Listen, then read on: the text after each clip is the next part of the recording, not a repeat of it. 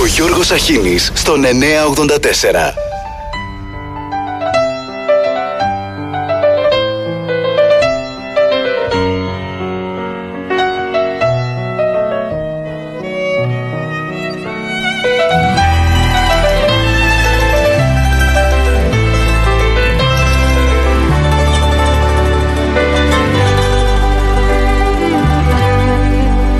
Σαν ραδιόφωνο που παίζει ξεχασμένο Πέρασε τέχνη στη ζωή κι όμως πηγαίνω. Και επιμένω να ονειρεύομαι ασταμάτητα. Με μια φωνή που χρόνια πνίγουν τα παράσιτα. Κι όπως αλλάζω το σταθμό ζωή αλλάζω και σκοπό Και βάζω πρόγραμμα στη τύχη Όσο βαστάει ένα ξενύχτη Μεσάνυχτα σε μια πλατεία Κάθε σταθμός και ιστορία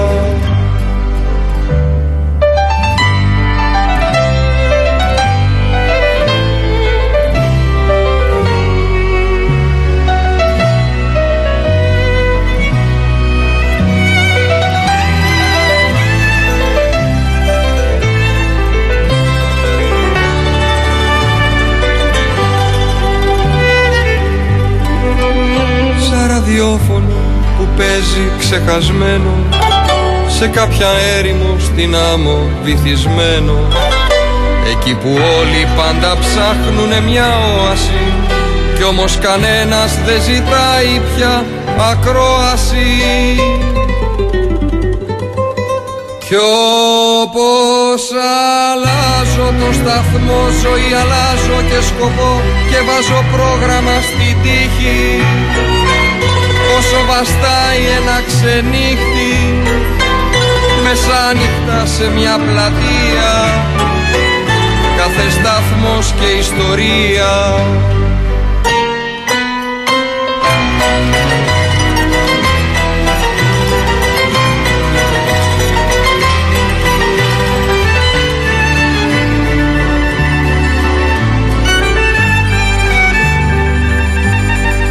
Κι όπως τελειώνει η εκπομπή έρχεται φεύγει η ζωή Πέφτει το σήμα για ειδήσεις. Και πώς να φτιάξεις αναμνήσεις Μεσάνυχτα σε μια πλατεία. Κάθε σταθμός και ιστορία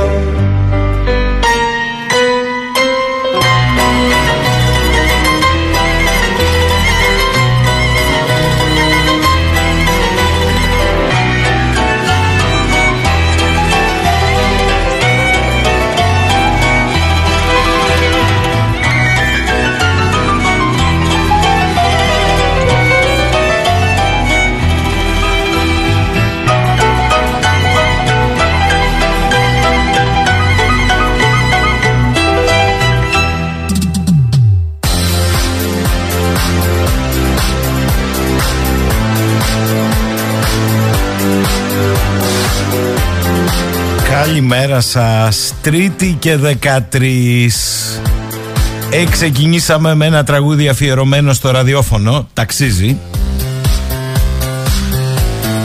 Παγκόσμια ημέρα ραδιοφώνου σήμερα. Η τηλεόραση και τα μουκουδού Μπορεί να απομάγευσαν τα πάντα. Αλλά το ραδιόφωνο εξακολουθεί Όσο υφίσταται να είναι μαγεία Καλημέρα λοιπόν σε όλους. Καλημέρα στο φίλο τον Αργύρη που μου έστειλε εντυπωσιακές φωτογραφίες από τον Εύρο από τα καμένα μετά από πεζοπορία. Κάτι πάει να ζωντανέψει εκεί μου λέει. Ελπίζω να το σεβαστούμε περισσότερο. Στην άδεια εγκατάστασης ΒΑΠΕ ανεμογεννητρίων να το πεις αυτό. Καλημέρα να σε καλά στο αλληγορικό παραμύθι με το γυμνό βασιλιά, οι αυλοκόλακες γύρω του τον έπεισαν ότι τα καινούρια θαυμαστά του ρούχα ήταν αόρατα που μόνο έξυπνοι μπορούσαν να τα βλέπουν. Όταν ο βασιλιάς βγήκε γυμνός σε πομπή με τα αόρατα ρούχα, διάφοροι εξαρτώμενοι, πολιτικάντιδες και επιστρατευμένοι της εποχής διαλολούσαν πόσο θαυμαστά είναι τα καινούρια ρούχα του βασιλιά. Βλέπετε δεν ήθελε κανένας τους να παραδεχτεί πως στην πραγματικότητα ήταν γυμνός. Έτσι, καθώς ο λαός έκπληκτος παρακολουθούσε, ένα μικρό παιδί φώναξε. Μα ο βασιλιάς είναι γυμνός. Ακολούθως πολλοί ομολόγησαν την αλήθεια. Ο βασιλιάς ήταν γυμνός. Τα λέω γιατί είμαστε σε μια ατμόσφαιρα βαβέλ όπου οι πολίτες βιώνουν σύγχυση και από προσανατολισμό. Πώς το έλεγε και ο Καστοριάδης όταν έγραφε βιβλία και παραχωρούσε συνεντεύξεις ότι η κοινωνία έχει περάσει σε μια κατάσταση απάθειας. Οι άνθρωποι έχουν κλειστεί μέσα στο μικρό προσωπικό τους κόσμο και οι λέξεις χάνουν τη σημασία τους, γεγονός που συμβάλλει στην αποσάθρωση της κοινωνίας και στο ξεθόριασμα των αξιών, φαινόμενο που στην εποχή μας συμβαίνει σε εκτεταμένο βαθμό. Πάμε τώρα στα μεγάλα.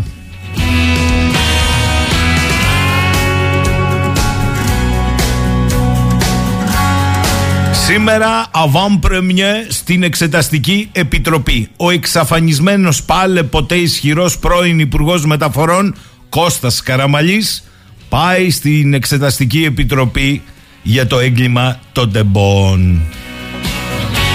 Ο πολιτικός που δεν σκέφτηκε να κρυφτεί πίσω από τις ευθύνες άλλων και ανέλαβε την αντικειμενική πολιτική ευθύνη όχι μόνο για τη δική του θητεία αλλά και για τις θητείες όλων των προκατόχων του και τις παθογένειες των προηγούμενων ετών.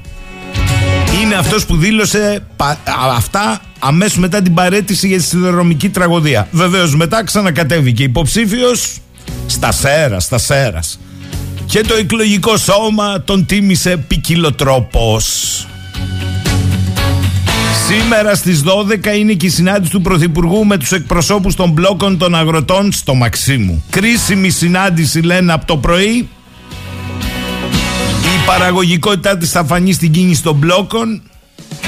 Αλλά έχει αρχίσει από χθες το μεσημέρι ένα μασάζ και ένα φιλοτέχνημα. Δώσ' του χαμηλή τόνη και συνένεση και διαλλακτικότητα και δημοσιονομικά περιθώρια και σπουδαίες παροχές και ένα δώρο κίντερ έκπληξη. Έτσι το είπε χθες ο αθεόφοβος σε κεντρικό δελτίο ειδήσεων κυβερνητικός βουλευτής. Έχει κίντερ έκπληξη λέει αύριο για τους αγρότες. Χα και γέλαγε. Και αμέσως μετά πέσαν οι υπουργοί από πάνω τι καλοί που είναι οι αγρότες και πόσο δίκιο έχουν και τους έχουμε στηρίξει και αυτοί μας έχουν στηρίξει και επειδή τους αγαπάμε θα τους κάνουμε και ένα δώρο. Βγήκε ο άλλος από τη χαρά του να μην το πω αλλιώς και είπε τους έχουμε κίντερ δώρο.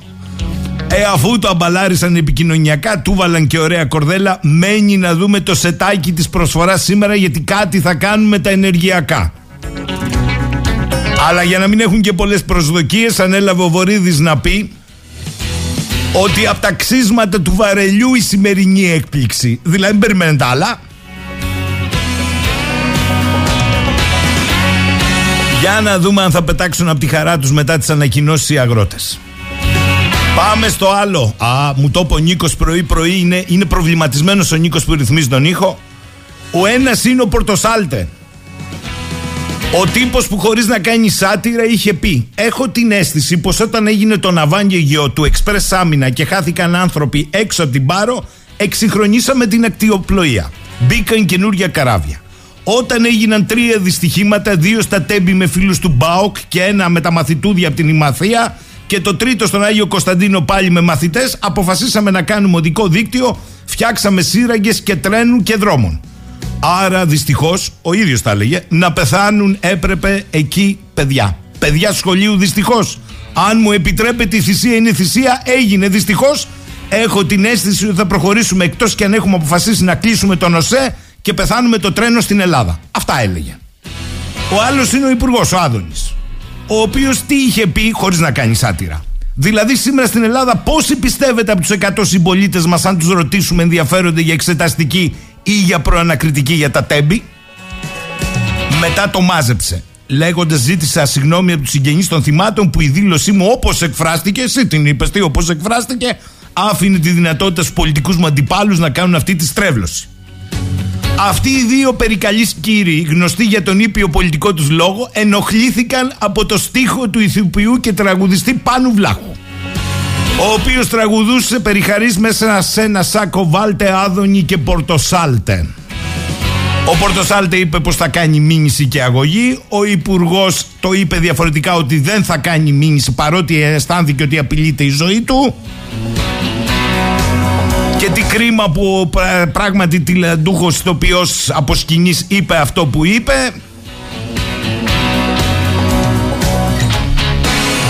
Σοβαρά μιλάμε τώρα. Δηλαδή θα κάνουν μήνυση και αγωγή για να κατηγορήσουν για παρακίνηση σε βία, διαστρεβλώνοντας κάθε έννοια του ύφους του ηθοποιού.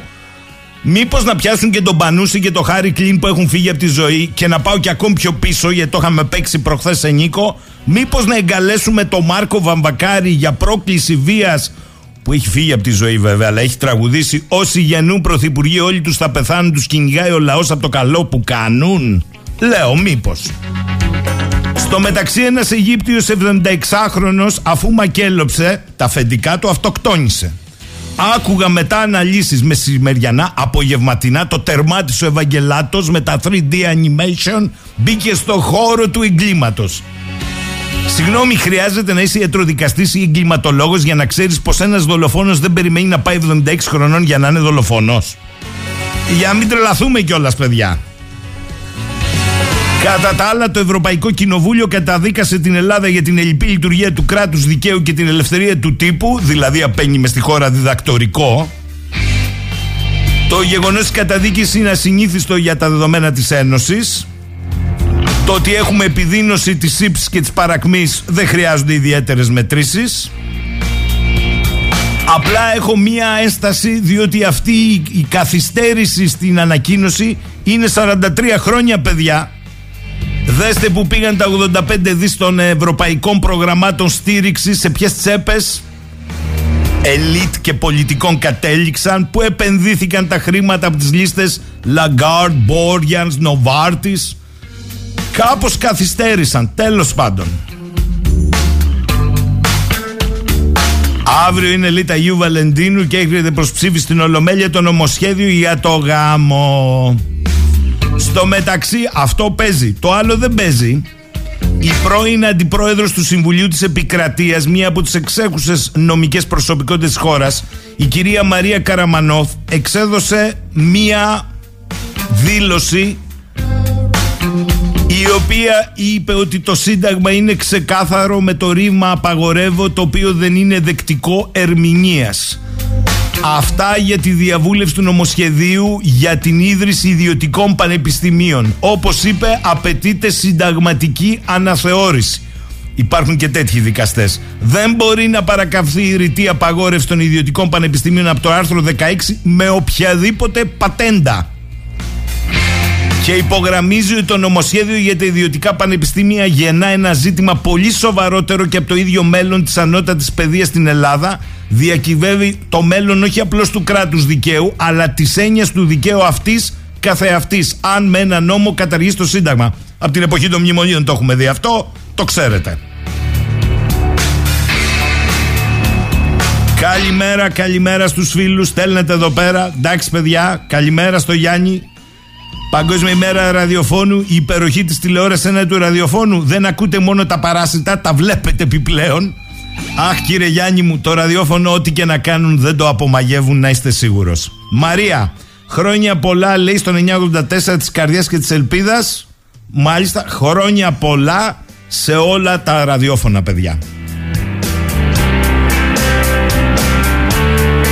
Γιάννη μου εντάξει το αφήγημα εντάξει ο Αιγύπτιος ήταν 36 χρόνια στη δούλευσή τους Δεν είναι από αυτούς που θες εσύ να περιγράψεις Τι να κάνουμε τώρα; Αποφάσισε στα 70 πλάς 80 να γίνει εγκληματίας. Τελεία, παύλα, παράγραφος.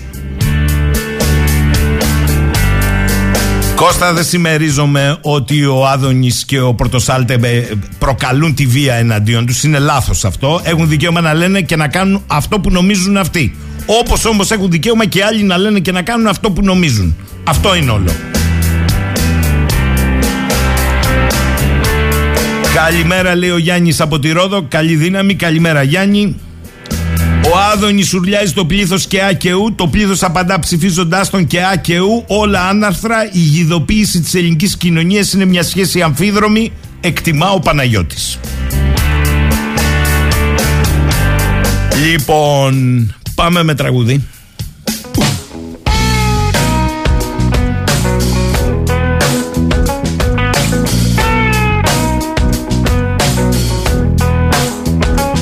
Πόσο γαμάτος είσαι φίλε Κι όλα τα ξέρεις μ' αποδείξεις Ξέρεις για μπάλα και για κρίκετ Ξέρεις τα ζάρια να κολλήσεις Ξέρεις καβάτζες στο φεγγάρι Κάνεις τον πάγο καταδύσεις. Ξέρεις τους δρόμους, τα φανάρια Τεχνοποιείς πριν απειδείξεις Πόσο γαμάτος είσαι φίλε Μπορείς το βήχα σου να κρύψεις. Ξέρεις τι λέει το ρόγκο ρόγκο Και στο μαέστρο να υποδείξεις. Μα να θυμάσαι μην ξεχάσεις Και πριν τον ήλιο να τον σβήσεις. Ό,τι κι αν κάνεις και να πεις Έχεις κι εσύ Ημερομηνία λήξης.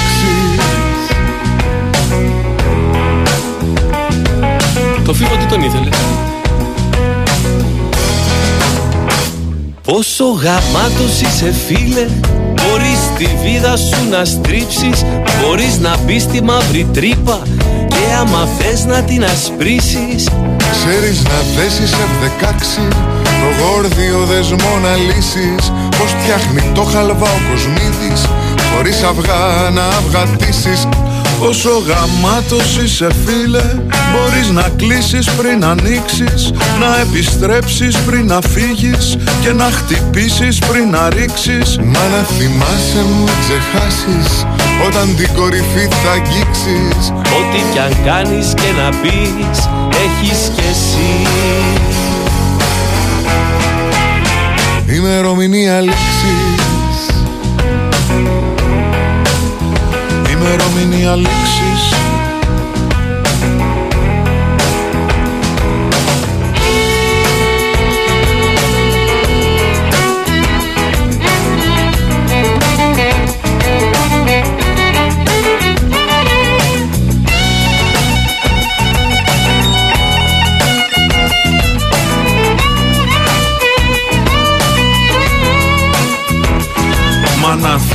θυμάσαι μην ξεχάσεις. Όταν την κορυφή θα αγγίξεις Ό,τι κι αν κάνεις και να πεις Έχεις κι εσύ.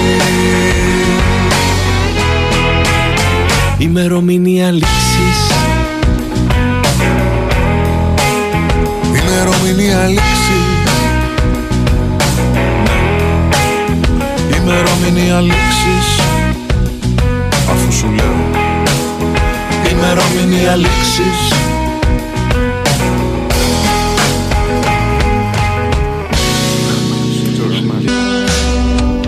Δέκα και 31 μου στέλνει εδώ πέρα ο φίλος ο Νικόλας λέει όλα αυτά που μιλάτε για τη διπλή αφήγηση ε, σας προτρέπω να δείτε το θεατρικό έργο του Νίλ Σάιμον «Η Λύθη».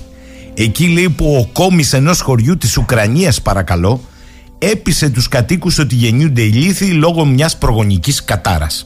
Και χαρακτηριστικός είναι ο διάλογος που μας έστειλε. Λέει η Γέντσα, ψάρια, φρέσκα ψάρια, ολόφρεσκες τσιπούρες και γλώσσες, ολόφρεσκα μπαρμπούνια. Στο καλάθι της βέβαια έχει μπουμπούκια με λουλούδια. Και απαντά ο Σλόβιτς, καλημέρα Γέντσχα. Και λέει αυτή, μήπως θες μπακαλιάρο, είναι ολόφρεσκος. Μα τι ψάρια, αυτά είναι λουλούδια, της απαντά.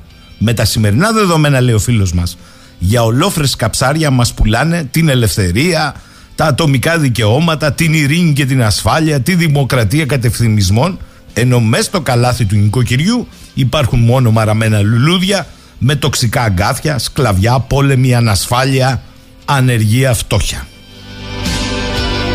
Λοιπόν, σήμερα στη συχνότητα του 984, Τρίτη και 13 Παγκόσμια Μέρα του Ραδιοφώνου και άλλα τεινά, ε, αγρότες στο Μαξίμου, Καραμαλής Κώστας του Αχιλέως βεβαίως βεβαίως στην Εξεταστική Επιτροπή. Σήμερα εμείς εδώ στη συχνότητα του 984 φιλοξενούμε τον πρόεδρο του ΕΠΑΜ, τον κύριο Δημήτρη Καζάκη, ο οποίος βρίσκεται στα πλαίσια πολιτικής περιοδίας βεβαίως στο Ηράκλειο. Καλημέρα κύριε Καζάκη. Καλημέρα.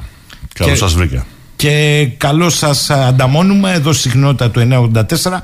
Κύριε Καζάκη, επειδή θα πούμε πολλά σήμερα και βεβαίως πάντα θα μας διακόπτουν τα, οι παρεμβάσει των ακροατών, Θέλω να σας ρωτήσω ε, από άποψη πολιτική, κοινωνική και οικονομική αυτό που συμβαίνει παγκόσμια. Άλλοι λένε πολυπολικός κόσμος παναδίαιτα. Άλλοι λένε δύο πόλη. Από τη μία έχεις περιφερειακούς πολέμους που μοιάζουν παγκόσμια. Από την άλλη οικονομικό αρμαγεδόνα.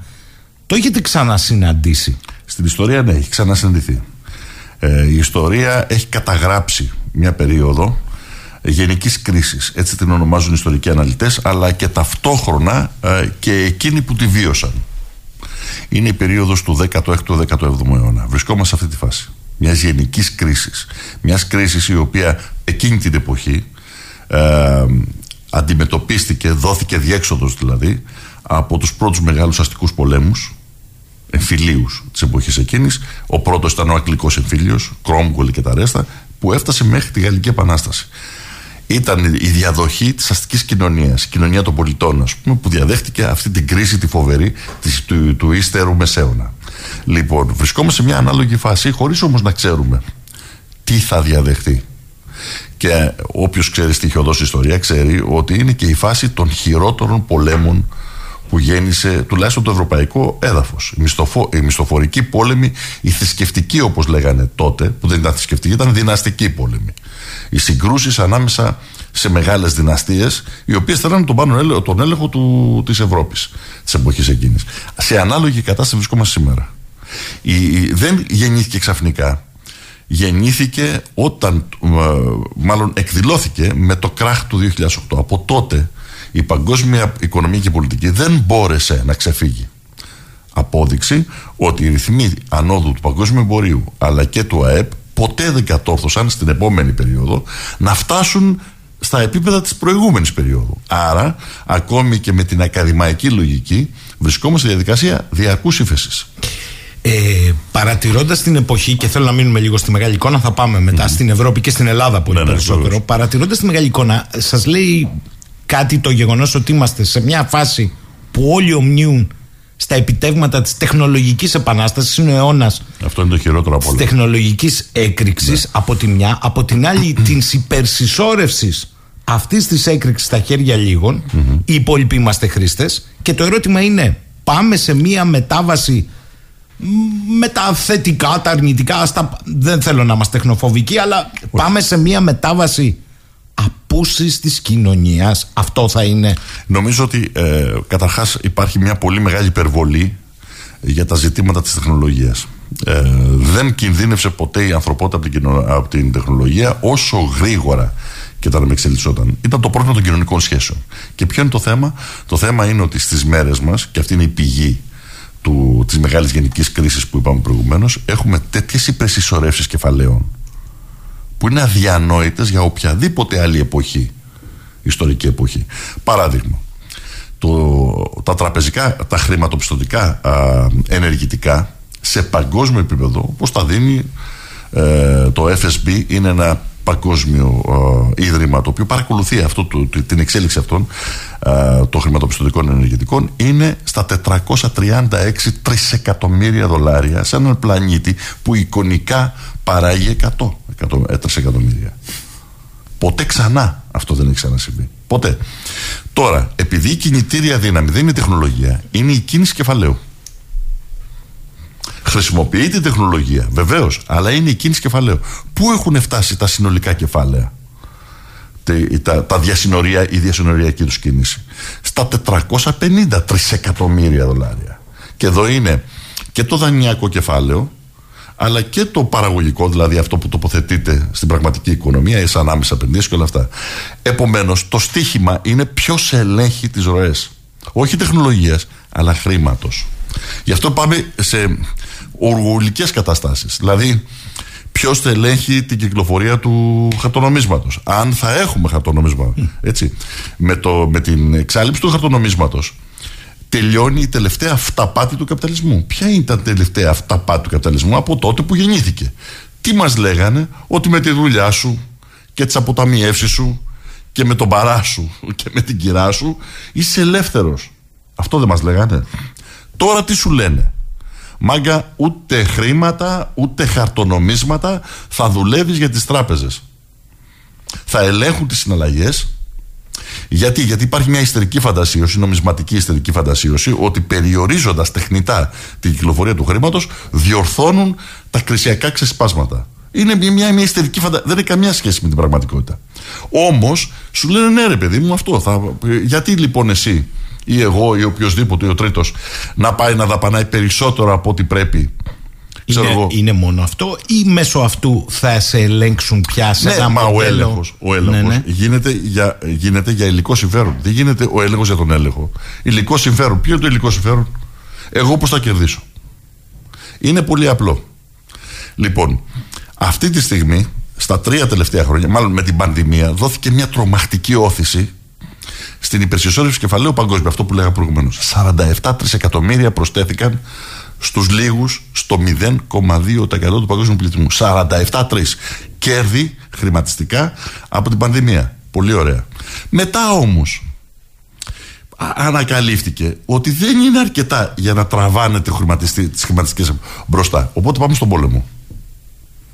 Άρα λέτε ότι ο πόλεμος έχει αυτό το υπόβαθρο; Βεβαίως. 100%. Γι' αυτό είναι παγκόσμιος. Παρά την περιφερειακή του δηλαδή εικόνα σε Βεβαίως. Ουκρανία, Αλλά Μέση Ανατολή. Λέτε ότι Ο πρώτος παγκόσμιος πόλεμος, όπως ξέρουν πολύ καλά ε, οι ιστορικοί, ξεκίνησε το 1898. Δεν ξεκίνησε το 14. Το 14 ήταν η κλιμάκωσή του πλέον σε γενικευμένη ε, σύγκρουση. Ή Ο δεύτερος παγκόσμιος πόλεμος ε, θεω, θεωρούν οι περισσότεροι ιστορικοί και, και σωστά νομίζω ότι ξεκίνησε με, τη- με το κράτο του 1933. Και άρχισε τότε να έχουμε τον Ισπανικό εμφύλιο, να έχουμε τη Μαντζουρία με την Ιαπωνία, να έχουμε περιφερειακές συγκρούσεις που κλιμακώθηκαν στον Παγκόσμιο Πόλεμο που γνωρίσαμε. Το ίδιο συμβαίνει τώρα με, διαφορετικούς, ιστο- με διαφορετικές ιστορικές αναλογίες. Έστω και αν υπάρχει η αυταπάτη στα επιτελεία των ελίτ, ότι θα το κρατήσουν το πράγμα, ότι θα, το- θα μείνει περιφερειακό, θα, γίνουν, θα μείνουν περιφερειακές οι συγκρούσεις. Έτσι όμως την ίδια αυταπάτη είχαν και στον Πρώτο Παγκόσμιο Πόλεμο, το περίφημο σχέδιο Σλίφεν, όπου τι έλεγε, έλεγε ότι εγώ λόγω της νέας τεχνολογίας, των εξοπλισμών κτλ., μπορώ να διεξάγω ευρωπαϊκό πόλεμο σε 40 μέρες. Μέγιστη ανοησία, όπως αποδείχτηκε. Στο δεύτερο παγκοσμίο πόλεμο, ακόμη και την εποχή που ισοπαίδωνε την Πολωνία ο Χίτλερ, που οι ιστορικοί το θεωρούν ως το ορόσημο απαρχής της γενικευμένης σύγκρουσης, και οι Δυτικοί και ο Χίτλερ θεωρούσαν ότι όσον ούπο θα κλείσουμε συμφωνία, θα γίνει η κατάπαυση του πυρός, θα υπάρξει ένα μεσοδιάστημα να, να, να διοργανωθούν και να προχωρήσουν. Δεν έγινε έτσι όμως. Θέλω να πω το η, η ίδια αυταπάτη υπάρχει και σήμερα. Και το τραγικό είναι, και αυτό είναι το φυσιολογικό βεβαίως, ότι την αυταπάτη το, το μοιράζεται και ένας μεγάλο, πο- μεγάλο κομμάτι του κόσμου.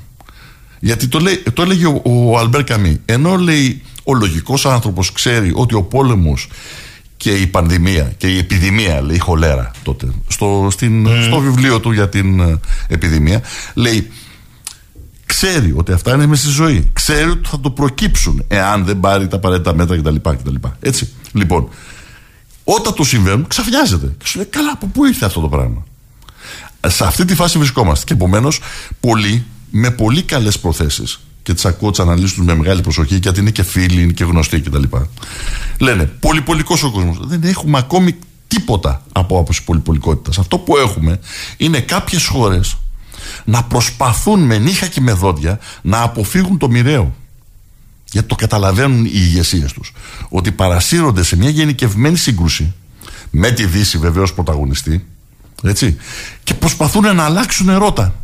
Να, να, να, να κάνουν άλλες πολιτικές, να εφαρμόσουν άλλες πολιτικές, να στηρίξουν τις χώρες τους με το δικό τους τρόπο. Γιατί κάθε χώρα έχει διαφορετική. Άλλο Κίνα, άλλο Ρωσία, άλλο Νότια Αφρική, άλλο Βραζιλία.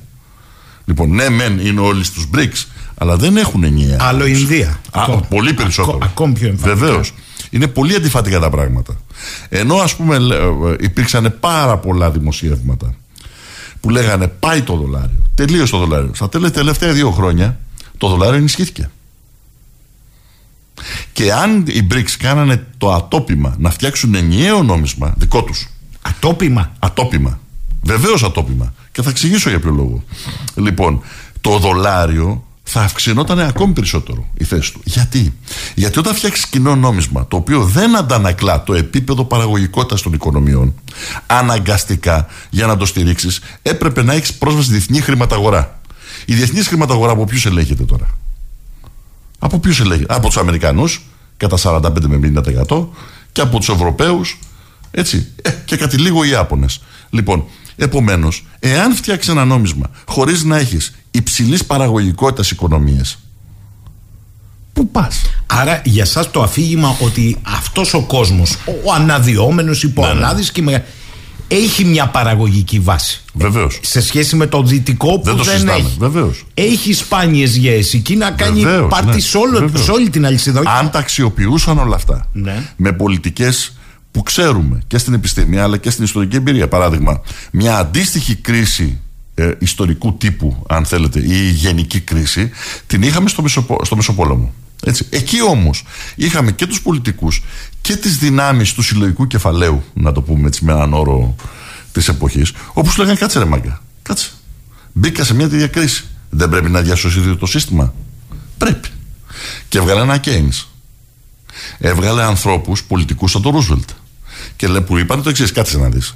Να πάνε στο διαμεσό για τις τράπεζες να διασωθεί ο καπιταλισμός. Να το πούμε έτσι.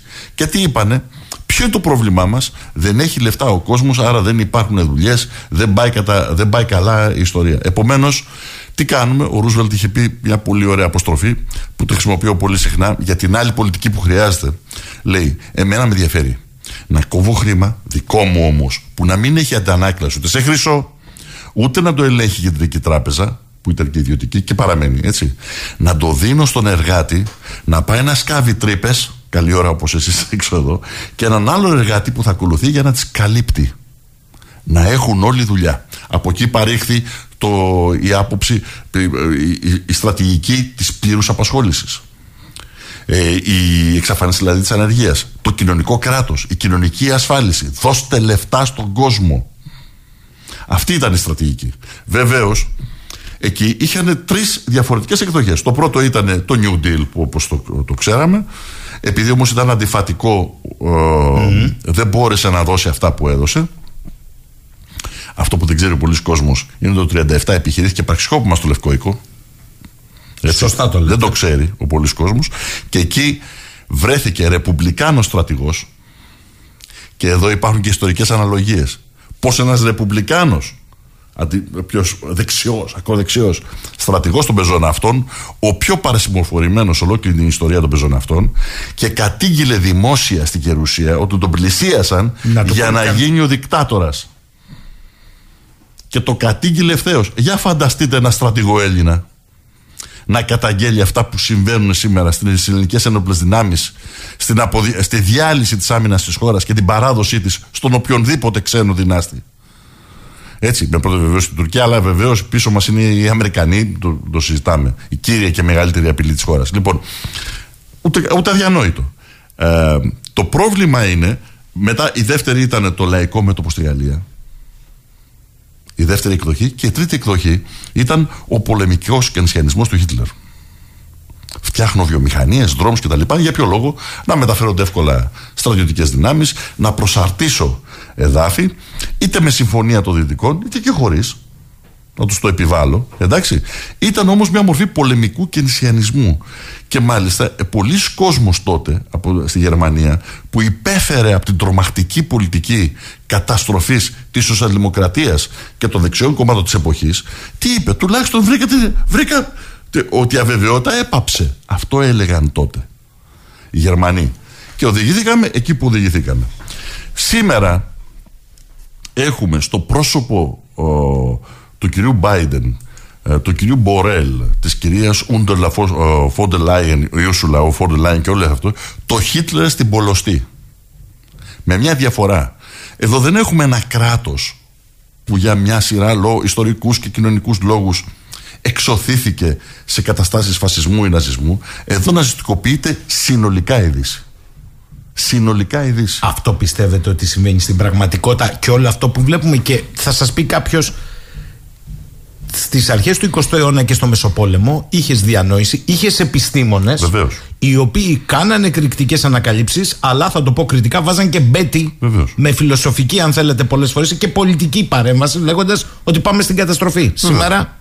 Όχι, δεν υπάρχει αυτό. Αυτό είναι το δυστύχημα. Γι' αυτό και εγώ λέω ότι θα, θα περάσουμε έναν ολόκληρο αιώνα γενικής κρίσης μέχρι να βρει το βηματισμό του ο λαός ή οι λαοί να βρουν τρόπο να επιβάλλουν πολιτικές αντίστοιχες του Μεσοπολέμου, σαν το λαϊκό μέτωπο περίπου, να το πούμε έτσι, χωρίς να είναι μοντέλα που αντιγράφονται. Δεν, δεν μπορεί να γίνει αυτό. Λοιπόν, ώστε να ξεφύγει, για παράδειγμα, η Ρωσία. Η Ρωσία αυτή τη στιγμή για μένα είναι ό,τι πιο προοδευτικό συμβαίνει. Η Ρωσία; Η Ρωσία. Θα, θα σας πει κάποιος κάνει επέμβαση στην Ουκρανία. Ναι, Δύο μα γι' αυτό χρόνια- είναι προοδευτική. Δύο, δύο, δυόμιση χρόνια. Γι' αυτό τώρα. είναι προοδευτική. Ο- Η προοδευτικότητά της δείχνει, φαίνεται, πρώτον, ότι στηριζόμενη στον πατριωτισμό του Ρώσου, ο οποίος είναι βαθύτατος, ανάλογος ιστορικά με του Έλληνα. Γι' αυτό και είχαμε πολύ στενές σχέσεις και όχι τα θρησκευτικά που λένε κτλ. Υπάρχει και το θρησκευτικό στοιχείο βεβαίως. Αλλά το βαθύ, ο βαθύς πατριωτισμός από την εποχή των μουζίκων ενάντια στον Απολέοντα. Όπου όταν πλέον έφτασε το, μα- το, το μαχαίρι στο κόκαλο, δηλαδή ήταν έτοιμοι να, φτάσουν, να πάνε σε στρατιωτική επέμβαση στην, ε, στη Ρωσία προκειμένου να τη διαμελήσουν ολοκληρωτικά και όποιος αυτό δεν το ξέρει πρώτον δεν διαβάζει τις εκθέσεις του Κογκρέσου. Δεν διαβάσει το Ινστιτούτο Στρατηγικών Μελετών της Ουάσιγκτον που είχαν χάρτες. Από το, 20, από το 14 χάρτες με ποιον τρόπο η Ουκρανία θα μετατραπεί σε, σε προγεφύρωμα για έναν πό- πόλεμο ολοκληρωτικό εναντίον της Ρωσίας. Κατά τη γνώμη μου ο Πούτιν έκανε τα χειρότερα δυνατά. Δηλαδή προ- υποχωρούσε συνεχώς. Συγγνώμη κύριε Καζάκη, σας διακόψω. Να, να κάνω και το συνήθω Βεβαίως, διαβόλο. ναι, ναι. Μα εδώ προχθές στη συνέντευξη που έδωσε και επιτέλους στη Δύση ακούσαμε, γιατί υπήρχε και απαγόρευση. Ναι, ναι, ναι. Πώς το σκέφτεται; Άλλος μπορεί να συμφωνεί μαζί Βεβαίως, τους. ναι, ναι. Ναι, Πώς το σκέφτεται; Ναι. Εγώ κατάλαβα ότι ο ηγέτης αυτός είχε την αυταπάτη ότι θα του ανοίξουν την πόρτα να μπει στο ΝΑΤΟ. Τι μου λέτε τώρα εσείς Πρέπει. πατριωτισμό; Ο, αυτό. Πατριωτισμός του Ρώσου. Ο πατριωτισμός του Ρώσου δεν έχει καμία, καμία σχέση με τον Κρεμλίνο και με τον Πούτιν. Να το ξεκαθαρίσουμε. Άλλο πράγμα η νίκη της Ρωσίας και άλλο η επικράτηση του Κρεμλίνου και των συμφερόντων που εκπροσωπούν. Λοιπόν, και αυτό φαίνεται στο μέτωπο. Ποιος είναι αυτός που κερδίζει τις μάχες στο μέτωπο; Ένας Ρώσικος στρα, α, στρατός ο οποίος είναι αγκαλιασμένος από το λαό του. Γιατί αν δεν ήταν αγκαλιασμένος θα βλέπαμε πλήρη κατάρρευση με τόπο. Πλήρη κατάρρευση με τόπο. Ταυτόχρονα αυτοί που δώ, δίναν την ψυχή τους είναι οι επίστατες στις πολιτοφυλακές. Και μιλάμε για κόσμο ο οποίος μέχρι 65 χρονών υπηρετούσε στις πολιτοφυλακές. Υπηρετεί ακόμη στις πολιτοφυλακές. Στον Ντομπάς και αλλού. Μιλάμε για αγνό πατριωτικό λαϊκό πόλεμο. Το διεξάγει όπως, όπως πρέπει το Κρεμλίνο και ο, ο Πούτιν. Κατά τη γνώμη μου όχι έχει ακόμη την αυταπάτη ότι θα τα βρει με τους δυτικούς. Θα τα βρει με τους δυτικούς. Δεν έχει καταλάβει τις μεγάλες βαθιές αλλαγές που έχουν συμβεί. Είναι χαρακτηριστικό ότι το 2022 είχαμε μια τρομακτική πτώση στις αξίες των, ε, των χρηματιστήριων, των, χρηματισ- των χρηματαγορών. Έχασαν περίπου τα μισά από ό,τι κερδίσαν από την πανδημία. Το 23 δεν ξέρουμε τα τελικά στοιχεία, ακόμη δεν έχουν βγει, αλλά φαίνεται ότι καλύψανε Πώς το καλύψανε; Όταν όλοι μας λένε ότι έχουμε τον πόλεμο και ότι έχουμε πληθωρισμούς και όλα αυτά τα πράγματα. Πώς το καλύψανε; Με τα πολεμικά συμβόλαια. Με τη μετατροπή της οικονομίας σε πολεμική οικονομία. Λοιπόν, αυτοί που λένε ότι δεν θα μπορεί το ΝΑΤΟ να δώσει όπλα είναι μακράν της πραγματικότητας.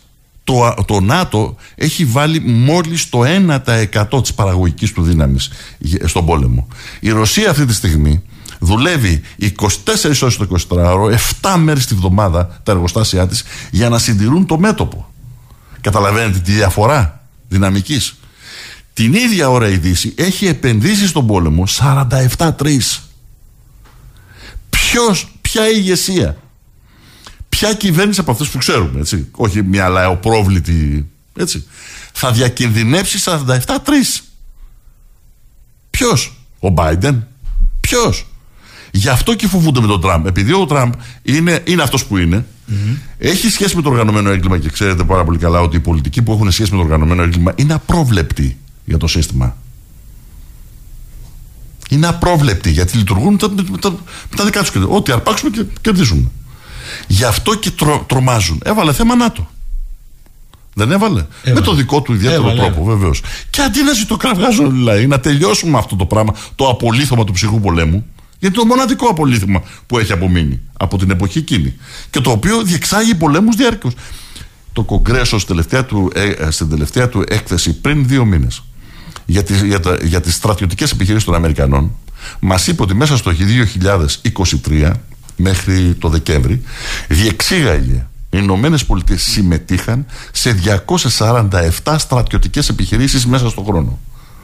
Πέστε μου εσείς χώρα ποια απικιακή αυτοκρατορία του παρελθόντος είχε τέτοια εμπλοκή με στρατιωτικές επιχειρήσεις.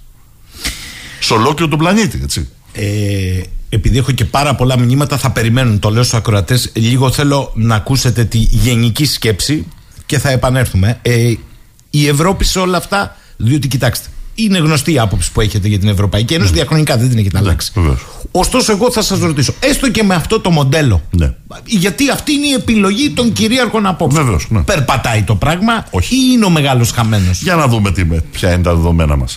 Λοιπόν, καταρχάς μας λέγανε ότι δεν υπάρχει. Εμείς, με, την, με την ένταξη στην Ευρωπαϊκή Ένωση και κυρίως στο κοινό νόμισμα, γλιτώσαμε τον πληθωρισμό. Ποιον πληθωρισμό; Αυτή τη στιγμή επίσημα και το καταγγέλω επίσημα. Και όποιος θέλει ας έρθει απέναντί μου να, να, να μου πει διαφορετικά.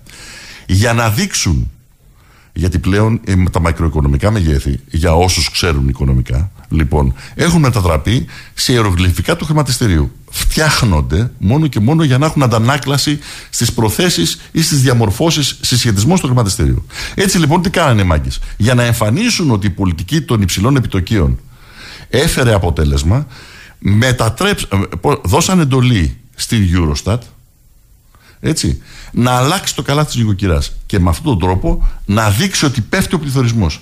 Αν όμως κάποιος που ξέρει από οικονομικά βάλει κάτω τα νούμερα στις λιανικές πωλήσεις και δει τη σχέση του όγκου λιανικών πωλήσεων με τον κύκλο εργασιών, με τον τζίρο των λιανικών πωλήσεων θα δει ότι υπάρχει ένα πρωτοφανές ολόκληρη την Ευρώπη έχουμε μια κατάρρευση του όγκου λιανικών πωλήσεων. Όγκος τι σημαίνει να το εξηγήσουμε. Δηλαδή, πόσες ντομάτες πουλάει η αγορά, έτσι. Και επομένως, αυτός είναι ο όγκος. Ο κύκλος εργασιών, ο τζίρος, σε τι τιμή της πουλάει. Ε, λοιπόν, εάν κάτσουμε να και κάνουμε το, με, με, την, τους υπολογισμούς, θα δούμε ότι η Ελλάδα τρέχει με ετήσιο πληθωρισμό στο 12%. Η Γερμανία τρέχει με 6%. Γι' αυτό έχουν τρελαθεί οι Γερμανοί. Για πρώτη φορά ο γερμανικός μισθός δεν τα βγάζει πέρα και έχουν τρελαθεί. Πού να του δώσουν λεφτά; Η, η γερμανική μηχανή στηριζόταν στα πλεονάσματα στα πλεονάσματα σαν οικονομία εκμεταλλευόμενη την υπόλοιπη Ευρώπη και ιδιαίτερα τον Νότο κτλ. Τα, τα οποία μετά τα μετέτρεπε σε χρηματοδότηση των πολύ μεγάλων ε, οίκων έτσι, ε, επιχειρηματικών, χρηματιστικών κτλ. Τώρα κόλωσε. Γι' αυτό και λέει ο πρωθυπουργός, ο καγκελάριος του, δεν έχουμε λεφτά να δώσουμε. Μα δεν το λέμε τώρα. Δεν έχουμε λεφτά να δώσουμε. Η Γερμανία δεν έχει να δώσει. Αλλά όταν έχεις δεσμεύσει τους πόρου και το χρήμα σου σε αυτήν την ιστορία, πού να δώσεις; Και ο Γερμανός βιώνει αυτή τη στιγμή και θα επιδεινωθεί. Γι' αυτό ανησυχούν αυτοί. Ανησυχούν. Δεν είναι σαν, σαν τους δικούς μας πολιτικούς που ανησυχούν κατόπιν εορτή. Αφού γκρεμιστούν τα πάντα, τότε ανησυχούν.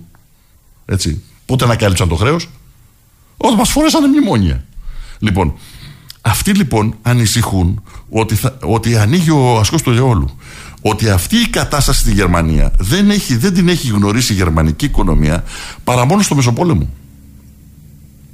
Όταν η Γερμανία ηγόταν της Ευρώπης και έφτιαχνε την Ευρωπαϊκή Ένωση, ο γερμανικός μισθός ήταν από, τους, από άποψη αγοραστικής δύναμη τώρα ο πιο ισχυρός της Ευρώπης. Ο Γερμανός εργάτης στο εργοστάσιο με τα τρία ή τα πέντε χιλιάρικα ήταν βασιλιάς. Με καταλαβαίνετε τι είναι, από άποψη αγοραστικής δύναμης. Τώρα και τα πέντε δεν του αρκούν. Άρα πολιτικά που βλέπετε να οδηγείται η Ευρώπη, έχουμε και ε, ε, η Ευρωπαϊκή Ένωση. Έχουμε και ευρωεκλογές ε, ναι. μπροστά μας. Κοιτάξτε, έχει γκρεμιστεί η Ευρωπαϊκή Ένωση. Δεν υπάρχει. Γι' αυτό και όλα παίρνονται πολιτικά, συνεχώς πολιτικά μέτρα. Αυτή τη στιγμή το 64%, 64-65% δεν έχω δει τα τελευταία στοιχεία, του ΑΕΠ της Ευρωζώνης χρηματοδοτείται απευθείας με κόψιμο χρήματος από την Ευρωπαϊκή Κεντρική Τράπεζα.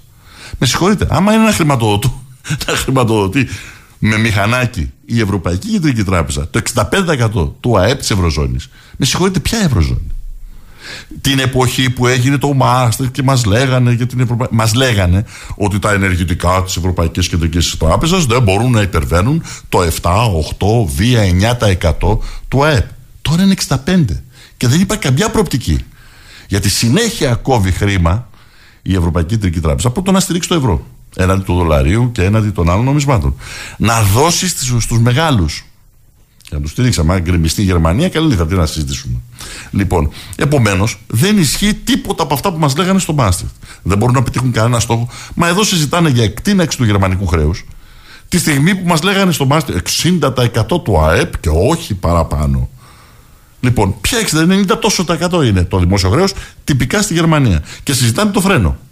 Τι είναι το φρένο, το φρένο το βάλανε οι Αμερικανοί στους Γερμανούς στο περίφημο βασικό νόμο του 48, του 1948, που οι Αμερικάνοι το φτιάξανε, γιατί φοβόντουσαν μην εκτιναχθεί το χρέος στη Γερμανία και έχουν το συνδυασμό υψηλού πληθωρισμού και χρέους και βιώσουν οι Γερμανοί τα του Μεσοπολέμου και μετά άντε, άντε πιάστους. Ε, αυτό πάνε να βιώσουν τώρα. Ή μάλλον βιώνουν συστηματικά και κλιμακούμενα. Επομένως, η Ευρωπαϊκή Ένωση δεν υπάρχει. Δεν υφίσταται. Υφίσταται μόνο, ξέρετε, όπως στη ζωή, μάλλον στην κοινωνία, κάτι που πεθαίνει. Δεν πεθαίνει αυτόματα. Στη φύση πεθαίνει. Πεθαίνει και το, το Στην κοινωνία, δυστυχώς, κάτι που έχει πεθάνει μπορεί να κρατιέται με τη βία στη ζωή γιατί εκφράζει κυρίαρχα συμφέροντα. Αυτή είναι το δράμα μας. Άρα στις ευρωεκλογές, τι βλέπετε να γίνεται; Πιστεύω ότι θα έχουμε πολύ μεγάλες εκπλήξεις, άλλες αρνητικές, άλλες θετικές. Θέλω να πω δηλαδή ότι είναι σε ένα ψάξιμο πολύ λαοί. Για παράδειγμα, αλλά ταυτόχρονα δεν έχουμε, και τις, δεν έχουμε σε όλες τις χώρες ε, της Ευρώπης ε, νέες συγκροτήσεις πολιτικών υποκειμένων. Ε, θα υπάρξουν εγώ πιστεύω γιατί είναι ανάγκη του το, το παράγει. Ε, θα περάσουμε μια φάση όπου θα κρυθεί η ακροδεξιά στη Γερμανία, θα κερδίσει το πάνω, το πάνω χέρι. Όχι με τη λογική ότι είναι ακροδεξιά, έτσι αλλιώς έχει πάψει ο κόσμος να, να, να, λειτουργεί με αυτά τα. τα γιατί είδε τους, τους επισήμους τι είναι αριστερά, ποια είναι η αριστερά τώρα. Δηλαδή, και ποια είναι η διαφορά της με την ακροδεξιά, δηλαδή, να μην τρελαθούμε τελείως. Λοιπόν, τέλος πάντων. Και όταν βγαίνει η επικεφαλής του Alternative für Deutschland ε, του λεγόμενου ακροδεξιού κόμματος και σου λέει, Εγώ όταν θα μπω στην κυβέρνηση, γιατί όντως παίρνουν ποσοστά αυτή τη στιγμή δημοσκοπικά που τους βάζουν στην κυβέρνηση, το επόμενο κυβερνητικό σήμα. Θα γίνει δημοψήφισμα για μέσα ή έξω από την, Ευρω... από την ε, Ευρωπαϊκή Ένωση. Αυτό με το που το είπε, δεν ξέρω αν έχει την πρόθεση, δεν πιστεύω ότι την έχει την, πρόθεση, να, να, την πρόθεση. Έτσι. Δεν είδαμε πουθενά ένα τέτοιο σχήμα να υλοποιεί δεσμεύσεις αυτού του είδου. Το είδαμε στην Ιταλία με τη Μελώνη. Πιο νατοϊκή δεν γίνεται με τη, με τη κυβέρνηση Μελώνη. Ε, αλλά δεν έχει σημασία. Το η σημασία είναι ότι εκφράζει ένα λαϊκό αίσθημα, μια λαϊκή απέτηση. Με το που το είπε, εκτινάχτηκαν τα ποσοστά της. Και έτσι για πρώτη φορά άρχισαν να ψελίζουν τα δύο κυρίαρχα κόμματα της Γερμανίας, το Σαλμοκρατικό και το Χριστιανοδημοκρατικό, να καταφύγουν στο συνταγματικό δικαστήριο, να τις απαγορεύσουν, να απαγορεύσουν στο κόμμα να κατέβει σε εκλογές. Ε, κάντε το. Εγώ το θέλω να το κάνουν. Γιατί μετά θα πάει η Γερμανία σε εμφύλιο. Η Μάγδα μου λέει εδώ, σωστός ο κύριος Καζάκης, είμαστε στο 16ο αιώνα. Ε, ο φίλος ο Νικόλας λέει: Αν και πλέον ο κύριος Καζάκης, σε μένα τουλάχιστον τον παρακολουθώ από το 11, μοιάζει περισσότερο μια καρικατούρα άλλης εποχής, εκείνης που είχαμε την αυταπάτη ότι είμαστε λαός με κότσια και αξιοπρέπεια. Δεν ήμασταν ποτέ κάτι τέτοιο και ο κύριος ε, Καζάκης δεν αποδείχτηκε προφήτης, όχι με δική του ευθύνη, αλλά γιατί δεν ήμασταν εμείς λαός με κότσια και αξιοπρέπεια. Τα κρατώ αυτά. Ναι. Ε, να πούμε στο τελευταίο. Στο τελευταίο ε, εγώ πιστεύω ότι ο ελληνικός λαός ε, ευρύτερα και γενικά οι λαοί, ε, γιατί υπάρχει μια γενικότερη μουρμούρα και γκρίνια. Δεν ξεσηκώνονται ο κόσμος κτλ. Απάθεια. ναι. Καταρχάς, το, το πώς ξεσηκώνεται ένας λαός ακολουθεί κανόνες ή να το πούμε έτσι πιο αυστηρά νομοτέλειες που δεν έχουν να κάνουν με τη συνείδησή του. Έχουν να κάνουν με τις αναγκαιότητες της εποχής και τον τρόπο που αντιστοιχεί η συνείδηση που διαμορφώνεται συλλογικά σε αυτές τις αναγκαιότητες. Το κλειδί όμως πάντα σε κάθε εποχή στην εποχή πρώτη επανάστασης του 21 ήταν οι δάσκαλοι του γένους. Ήταν πάντα εκείνο το κομμάτι που ο ένας από τους εθνικούς μας ποιητές ο Ελίτης έλεγε αυτοί που κρύβονται στο υπόγειο και που χάρη σε αυτούς και τη σκέψη τους που ε, ε, απεργάζονται το πώς θα ξεφύγω από τη σκουριά χάρη σε αυτούς εγώ έχω ελπίδα Αυτό το είχε πει, το είχε γράψει σε μια εποχή μετεμφυλιακή που πηγαίναμε ολοταχώς σε χούντα. Σήμερα; Είναι αντίστοιχες οι συνθήκες. Δηλαδή, το σημαντικό είναι να υπάρχουν φωνές. Και εδώ ο ελληνικός λαός έχει βρεθεί στην εξής δυστι, δυ, δυστυχή κατάσταση. Εγώ δεν μπορώ να, να πω ότι ο λαός φταίει. Όπως δεν μπορώ να πω ότι φταίει κάποιος που δεν βλέπει επειδή είναι τυφλός. Οι καταστάσεις σε διαμορφώνουν.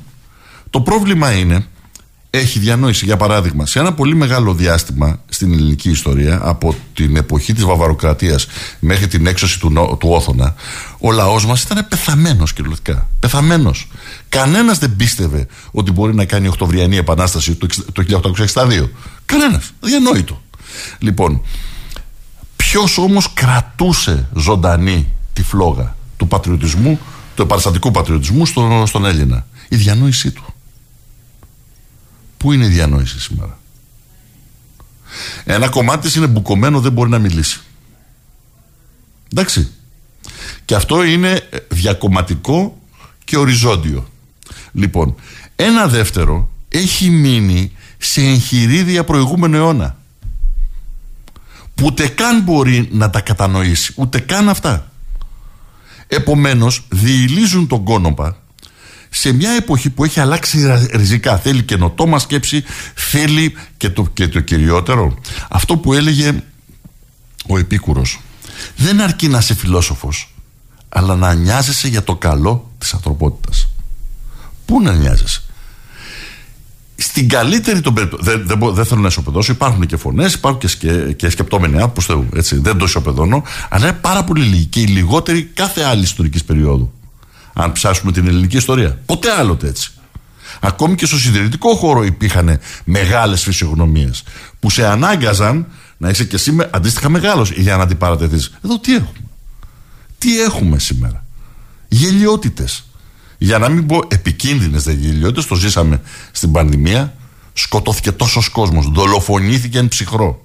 Σε άλλες εποχές θα υπήρχε νηρεμβέργη για αυτούς τους ανθρώπους που οδηγήσανε περίπου 75.000 ανθρώπους μόνο στην Ελλάδα στο θάνατο. Αυτές είναι τουλάχιστον εκθέσεις των, το, εκτιμήσεις των ειδικών για να χρησιμοποιήσω κι εγώ ένα παρεξηγημένο όρο. Λοιπόν, τι έχουμε, έχουμε μια, μια διανόηση που ακόμη και αν σκέφτεται για το καλό και την πρόοδο, σκέφτεται με τους δικούς της όρους, της δικής της ιδεολειψίας όρους. Όχι με το τι σκέφτεται και πώς δρά ο, ο Κακομύρης. Συγγνώμη, δεν το λέω, δεν το λέω υποτιμητικά. Τον απλό κόσμο. Δεν σκέφτεται, δεν σκύβει πάνω του. Και εγώ αν καταλήξω να είμαι σαν μια, πώς να το πούμε, μια γραφική φιγούρα, όπως λέει ο φίλος. Για μένα είναι μια μεγάλη επιτυχία. Δεν το είπε έτσι βέβαια. Όχι, όχι. Εγώ το λέω. Έτσι. Ε, κύριε ναι. Καζάκη, να κλείσω λίγο το κεφάλαιο της Ευρώπης. Είπατε ότι δεν υφίσταται Ευρωπαϊκή Ένωση αυτή τη στιγμή. Επί της ουσίας, τον τύπο ακούγεται. Άρα η Ευρωπαϊκή Ένωση τι πιστεύετε ότι πληρώνει; Πληρώνει τον ε, εναγκαλισμό τους Αμερικανούς για τον πόλεμο όπως ακούγεται στην Ουκρανία ή πληρώνει ευρύτερα το ότι δεν έλυσε παραγωγικά, είναι κόσμος σε παρακμή και δημογραφικά και, και, και ενεργειακά; Το χάσε ενεργειακά, τελείωσε. Ε, βέβαια, έχει τελειώσει. Έτσι. Mm. Ε, τι πιστεύετε ότι πληρώνει αυτή τη στιγμή Τρία πράγματα. Το πρώτο είναι το παραφύσι της Ένωσης όταν κατέλησε την εθνική κυριαρχία και την αυτοδιάθεση των λαών. Δεν μπορείς από το 3000 π.Χ. να, πώς να το πούμε, να υπάρχει έννοια της πατρίδας, να μπορείς να, να, βγει, να, να μάχεται ένας κόσμος για την αυτοδιάθεσή του με τους κάθε φορά διαφορετικούς ιστορικούς όρους και να άρχεσαι και με διάταγμα από τα πάνω να καταργείς κάτι το οποίο δεν έχει κατακτηθεί καν Επί της ουσίας δεν έχει κατακτηθεί. Λοιπόν, αυτό είναι το ένα, το παραφύσει. Δεν μπορείς να φτιάξεις ένα επικοδόμημα νομισματικό, πολιτικό κτλ. χωρίς όλες οι χώρες να έχουν κατακτήσει την αυτοδιάθεσή τους, μέσω της αυτοδιάθεσής τους να έχουν α, ίδιας, τουλάχιστον ίδιας, ίδιο επίπεδο παραγωγικότητα οικονομία και μετά να προχωρήσουν να δούμε ε, ε, εθελοντικά να δούμε με ποιο τρόπο μπορούμε να προχωρήσουμε και σε, μια, σε ενωτικές πολιτικές ή πολιτικές κοινής ε, κατεύθυνσης. Αυτό είναι το ένα. Καταραίει. Είναι αυτό που λέγανε πολλοί και την εποχή ε, που το φτιαχνόταν το ευρώ και η Ευρωπαϊκή Ένωση, ότι η ένωση αυτή, όπως κάθε νομισματική ένωση, είναι για καλούς καιρούς μόνο.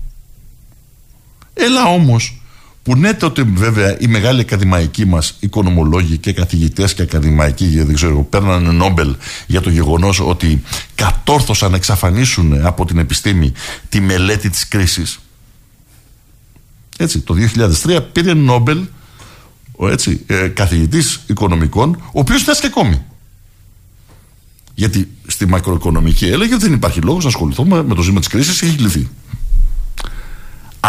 ο παραλογισμός, έτσι, παράνοια αυτό το πράγμα. Είναι, ε, λοιπόν, αυτό το ένα. Το δεύτερο είναι ότι δεν έσπασε την υποτέλεια στους Αμερικανούς. Πάντα η, η Ευρωπαϊκή Ένωση ήταν υποτελής στους Αμερικανούς.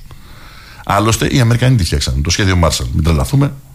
Λοιπόν, δεν κατόρθωσε να τα σπάσει. Πολύ δε περισσότερο ότι με τη γερμανική Ευρώπη, όπου στη, η Γερμανία είναι υποτελής και στρατιωτικά. Δηλαδή έχεις 87.000 Αμερικανούς στρατιώτες στη Γερμανία. Περισσότερο από ό,τι έχει η Bundeswehr. Με Δηλαδή, πότε, ο ίδιος ο Μακαρίτης, ο Σόιμπλε, έλεγε, να λέει, δεν καταλαβαίνω τους Έλληνες. Τότε ήταν με την, το 14-15 που γινόταν μια προσπάθεια αλλαγής. Ο κόσμος φώναζε ανεξαρτησία κτλ. Κυριαρχία. Λέει, να, ούτε εμείς έχουμε την κυριαρχία μας. Αλλά δεν πήγαμε στράφη. Είχε πει σε μια συνέντευξή του Financial Times τότε ο Σόιμπλε. Και τώρα το πληρώνει. Η, και το τρίτο είναι το εξής. Αυτή τη στιγμή, λόγω αυτών των εξαρτήσεων και της αδυναμίας της εκκαινετή αδυναμίας Ευρωπαϊκής Ένωσης και του κοινού νομίσματος, δεν μπορεί να αντιμετωπίσει πρώτον τη συνεχή μετακίνηση της κρίσης. Δηλαδή, οι Ηνωμένες Πολιτείες αυτή τη στιγμή επιβιώνουν, όχι γιατί πάνε καλά, αλλά γιατί μπορούν και εξάγουν την κρίση τους στην, ε, στην, στην Ευρώπη. Και ταυτόχρονα τους έχουν δεσμεύσει σε ένα πόλεμο που δεν μπορούν να τα απεξέλθουν. Καμία χώρα της Ευρώπης. Καμία χώρα. Ακόμη και οι μεγάλες είναι αδύνατον. Ακόμη και ο σχεδιασμός τους να είναι να, να, να εμπλακούν με τον Α με τον Β τρόπο σε έναν πόλεμο με τη Ρωσία. Λοιπόν, επομένως αυτοί οι τρεις λόγοι κάνουν αναπότρεπτη την ολοκληρωτική κατάρρευση της Ευρωπαϊκής Ένωσης. Μην το κουράζετε πολύ. Η Πολωνία που είναι αναφανδόν υπέρ της Ουκρανίας, οι αγρότες της, αυτά που τρεις μέρες τώρα πετάνε κάτω, είναι τα αγροτικά προϊόντα από την Ουκρανία, διότι. Το ίδιο κάνανε και στο Παρίσι. Στην αγορά. Στο Παρίσι οι αγρότες πετάγανε από τη Μολδαβία, από την Ουκρανία, από το Μαρόκο τα προϊόντα και το λάδι. Μιας και είπαμε αγρότες, ας έρθουμε λίγο στα καθημάς και ας πιάσουμε την επικαιρότητα. Δεν πάντα πιάσουμε όλα, αλλά ναι, μέσα ναι, σε αυτή ναι. θα οι αγρότες συναντιόνται σε μία ώρα, λιγότερο από μία ώρα, στο, με, τον Πρωθυπουργό, οι εκπρόσωποι των μπλόκων. Τι έχουμε εδώ, κάτι τη γνώμη σας και τι λέει το ΕΠΑΜ; Καταρχάς, ε, το ζήτημα καλά κάνουν και κινητοποιούνται οι αγρότες. Δεν το συζητάμε έτσι. Λοιπόν, σε, ειδικά σε μια περίοδο όπου έχουμε τα εξής χαρακτηριστικά. Πέρα από τα πάγια προβλήματα των αγροτών που τα ξέρουμε εδώ και χρόνια και δεν υπάρχει καμία και το μέγιστο των μεγίστων είναι η κοινή αγροτική πολιτική, επιδομα, ε, ε, επιδοματική πολιτική. Η καταστροφή της αγροτικής παραγωγής. Όχι παραγωγική πολιτική λοιπόν, ε; Όχι. Και βάλτε και την ενεργειακή μετάβαση, τα Green Deal που τα έχει τελειώσει, έχει τελειώσει. Έχουμε και ένα δεύτερο στοιχείο πάρα πολύ σημαντικό, το οποίο ξεκίνησε το 2021 μέσα στην πανδημία. Η αλλαγή του μοντέλου διατροφής και ελέγχου της διατροφής ο αγρότης πλέον είναι περιττός. Πρέπει να πάρουν την αγροτική παραγωγή, την παραγωγή τροφίμων σωστότερα και τη διακίνησή της, οι εφοδιαστικές αλυσίδες. Επομένως, όποιος δεν ανήκει στην εφοδιαστική αλυσίδα με όρους συμβουλιακής γεωργίας, ε, εξάρτησης από τις τράπεζες και το χρηματιστικό κεφάλαιο και όλα αυτά τα πράγματα, κάτι που τα έχουμε δει τα προηγούμενα χρόνια στην Ινδία, στην αγροτική παραγωγή της Ινδίας και 120.000 αγρότες μέσω της συμβολιακής γεωργίας αυτοκτόνησαν από το αδιέξοδο που έχουν. Λοιπόν, επομένως, εμείς οι χώρες πρέπει να αγοράζουν τρόφιμα από τις εφοδιαστικές αλυσίδες, όχι από τους αγρότες τους. Επομένως, τελειώνει. Είχε ένα πολύ ωραίο άθρο από αυτή τη σκοπιά η Financial Times πριν μερικές ημέρες που έλεγε για τις για τις κινητοποιήσει των αγροτών και λέει το εξής. Λέει, παιδιά, προχωράει ο κόσμος. Τώρα έχουμε τις εφοδιαστικές αλυσίδες. Δεν μπορεί ο αγρότης με το τρακτέρ να μου παράξει. Έχω την εφοδιαστική αλυσίδα που μου φέρνει αυτά που θέλω σε καλύτερες ε, τιμές, μπουρδες. Δεν είναι καλύτερες τιμές, γιατί πρέπει να συνυπολογίσει την ποιότητα του, του προϊόντος που μου φέρνεις. Έτσι. Λοιπόν, και επομένως, αυτό είναι αντικονομικό, κοστοβόρο, να τελειώνουμε. Το ίδιο είπε και η κυρία Γεωργίευα του ΔΝΤ, η οποία σε μια συνέντευξή της είπε το εξής Το πρόσφατη. Λέει, α, ανθρωπιστικά, προσέξτε, ανθρωπιστικά, τους καταλαβαίνω τους κακόμοιρους αγρότες της Ευρώπης. Αλλά ανησυχώ βαθύτατα για τις υποχωρήσεις που θα κάνουν κυβερνήσεις και έτσι θα υπονομευτεί η δημοσιονομική σταθερότητα. Άρα λέτε ότι εδώ είναι ένα σημαδεμένο, η σημαδεμένη τράπουλα στο παιχνίδι. Να βάλω και στο διατροφικό ότι οι μη έχοντες πρόσβαση σε αυτό που περιγράφεται θα αρκεστούν σε άλευρα από έντομα, ας πούμε, για παράδειγμα, ή φαίνεται αυτό θα είναι η καλύτερη περίπτωση. Η καλύτερη των περιπτώσεων. Θα τρέβονται, θα τρέβονται με, ε, αντί για αλεύρι με, ε, πώς το λένε, με ασβέστη. Ναι, αλλά η, ε, προσπαθώ να καταλάβω η αυτάρκεια ε, του κάθε, κάθε χώρας. Τέλος Όχι, δεν υπάρχει αυτό το πράγμα. Τελειώνει. Δεν υπάρχει τέτοιο πράγμα. Ε, Πλήρη εξάρτηση μου. Εγώ σας, προ, σας, σας προτείνω να διαβάσετε πριν δύο χρόνια ε, ο κύριος αυτός που είναι, μπροστά, που είναι επικεφαλής της BlackRock η BlackRock δεν είναι μια τράπεζα είναι ένα επενδυτικό κεφάλαιο η οποία έχει στον έλεγχό της 5 εκατομμύρια 700.000 επιχειρήσεις σε όλο και τον κόσμο είναι το μεγαλύτερο επενδυτικό κεφάλαιο στον πλανήτη Εντάξει, έχει 5 εκατομμύρια επιχειρήσεις. Λοιπόν, αυτός ο κύριος λοιπόν, μέσα στην αλα, απίστευτη αλαζονία που έχουν αυτοί οι άνθρωποι, ε, έγραψε λοιπόν, κάθε χρόνο, ε, στην καινούργια χρονιά, ε, βγάζει ένα μήνυμα προς τους CEO ε, των εταιριών που ελέγχουν. Λοιπόν, ε, δημόσια, δεν το κάνει. Και την εποχή που όλοι αναστενάζαμε για τις εκτινάξεις των τιμών στην ενέργεια, ξέρετε το 22 που γινόταν χαμός, έτσι, λοιπόν, βγάζει ένα κείμενο και λέει μην κοιτάτε τις τιμές στην ενέργεια να κοιτάξετε σε λίγο τις τιμές στα τρόφιμα. Η μεγάλη αλλαγή γίνεται στα τρόφιμα. Και η, η, ιστορία είναι πώς τα επενδυτικά κεφάλαια όπως είναι η BlackRock για να καταλάβουν οι ακροατές μας 10 τέτοια επενδυτικά κεφάλαια ελέγχουν το 45 με 50% δεν ξέρουμε τα τελευταία στοιχεία του 23 45 με 50% της παγκόσμιας κεφαλαγοράς 10 τέτοιες εταιρείες τέτοια επενδυτικά κεφάλαια. Και μπορούν να ελέγχουν πάνω από 17-20 εκατομμύρια εταιρείες σε όλο τον κόσμο. Έχει αλλάξει, κατανοείτε, έχει αλλάξει και ο τρόπος που μετράς τις μονοπωλιακές δυνάμεις. Το τι είναι μονοπόλιο. Έχει αλλάξει. Με προλάβατε, αυτό ήθελα να πω. Άρα, επιστρέφοντας στο αγροτικό, λέτε ότι ό,τι και αν πάρουν δεν κλείνει εδώ το θέμα. Όχι μόνο δεν κλείνει. Όχι μόνο δεν κλείνει δεν θα, μπο, δεν θα επιβιώσουν. Άρα, άρα το πρόταγμα για εσά ποιο θα έπρεπε να είναι εδώ; Το πρώτο και κύριο είναι εθνική πολιτική στήριξη του εισοδήματος και της γης των αγροτών. Πρέπει να ξαναγυρίσουμε σε αυτά που οι παππούδες των, των σημερινών αγροτών πολέμησαν και πήραν. Γη και κατάργηση των χρεών.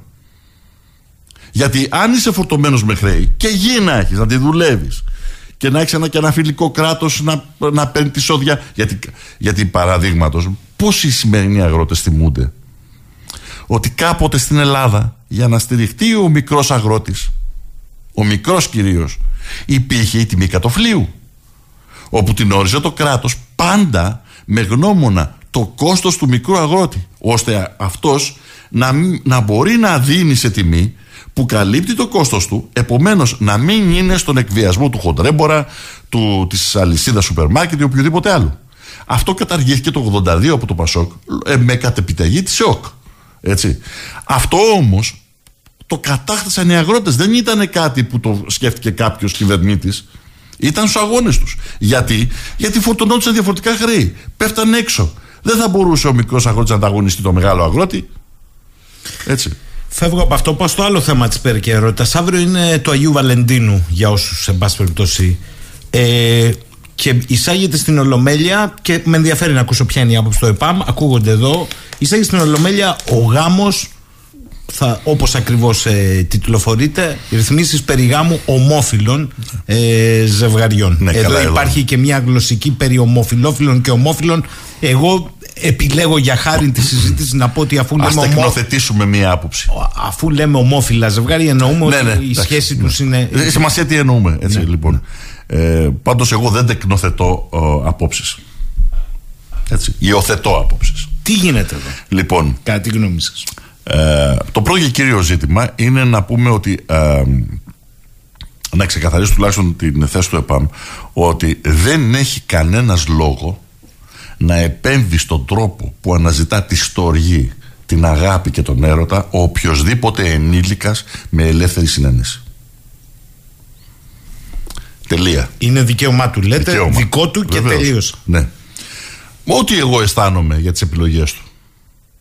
Με καταλαβαίνετε τι θέλω να πω. Μπορώ να συμφωνώ, μπορώ να μην διαφ- διαφωνώ. Ούτε αυτός έχει δικαίωμα να μου το επιβάλλει, ούτε εγώ να του το επιβάλλω. Εντάξει. Τις δικές μου επιλογές ή αν θέλετε της πλειοψηφίας της κοινωνίας. Λοιπόν, αυτό όμως δεν σημαίνει ότι έχει δικαίωμα σε κτήση παιδιού. Εδώ υπάρχει ένα θέμα.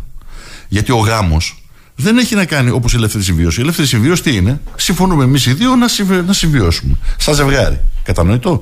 Αυτό βεβαίως έχει κανένα κάθε, κάθε δικαίωμα να γίνεται. Και η ελληνική κοινωνία τα πάντα ανεκτική σε αυτά τα ζητήματα.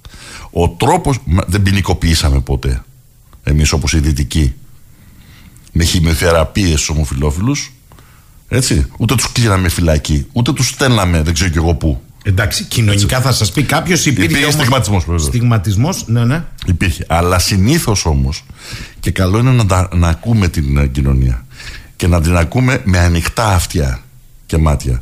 Κοινωνία στιγμάτισε συμπεριφορές, όχι σεξουαλικό προσανατολισμό. Γιατί όταν εμείς χρησιμοποιούσαμε την περιβόητη έκφραση, δεν το χρησιμοποιούσαμε για το σεξουαλικό προσανατολισμό, αλλά για μια συγκεκριμένη συμπεριφορά. Και όπως έλεγε και ο Μακαρίτης, ο, ο Τζιμάκος, που το είχαμε. Πανούσης. Ναι, ο Πανούσης, έλεγε το εξής: Το πρόβλημα δεν είναι αυτός που, είναι, που έχει αυτή τη συγκεκριμένη σεξουαλική ε, επιλογή. Είναι ο πουστόφρον. Συγγνώμη που το λέω έτσι, ε, αλλά ο ίδιος το έλεγε. Αυτό έλεγε ο λαός μας, αυτό ήταν πάντα στο λαό μας. Για παράδειγμα, ποτέ κανένας δεν στιγμάτισε ανθρώπους για τη σεξουαλική τους επιλογή που ήταν πραγματικά α, έτσι, με, με παρησία κοινωνική, πολιτική α, και καλλιτεχνική. Ποιος τόλμησε ποτέ να στιγματίσει το Χατζηδάκι. Μόνο μία εφημερίδα το έκανε. και Εντάξει, αυτή- για- ναι, αλλά Εντάξει. τέλος πάντων, μιλάμε να στι- στιγματιστεί. Λοιπόν, πάμε όμως στο γάμο. Ο γάμος αφορά ως θεσμός. Τώρα, το τι ιδεολειψία έχει ο καθένας στο μυαλό του είναι μια άλλη ιστορία. Καλά, οι ενώσεις των ΛΟΑΤΚΙ, αν το λέω καλά, και ΛΟΑΤΚΙ Πλά στο Σαν Φραντζίσκο λένε ότι ο γάμος είναι μια αναχρονιστική. Ναι. Λοιπόν, συντηρητική. δικαι, δικαι, δικαίωμά τους. Καταρχάς, Ναι. κατά τη γνώμη σα, μισό λεπτό. Υπάρχει ατζέντα που έρχεται εξωτερικά. Ναι, βέβαια. γιατί ακούω αυτό ως άποψη. Θα σας πω. Ακούω, ας πούμε, για παράδειγμα, ότι προχθές που βρέθηκε ο κύριος Γεραπετρίτης με τον κύριο Μπλίνκεν και υπογράψαν και τη συναντήληψη αυτή κτλ. Μέσα σε αυτά έμπαινε και το συγχαρητήρια της Αμερικανικής κυβέρνησης που προωθείται η, Ναι, η θα σας πω, woke θα- ατζέντα. Θα σας πω παράδειγμα. Ε, σε βίζα που προσπάθησα να πάρω το καλοκαίρι για, την, ε, για να πάω σε ένα Αμερικανικό πανεπιστήμιο, με είχαν καλέσει για κάποιες διαλέξεις. Εντάξει. Λοιπόν, και παρουσίαση της δικής μου άποψης για το ζήτημα του εθνικού νομίσματος. Λοιπόν, δεν μπορούσα να πάω. Γιατί; Γιατί τσαντίστηκα με το ρυθματολόγιο. Μου βάζε πέντε φύλλα.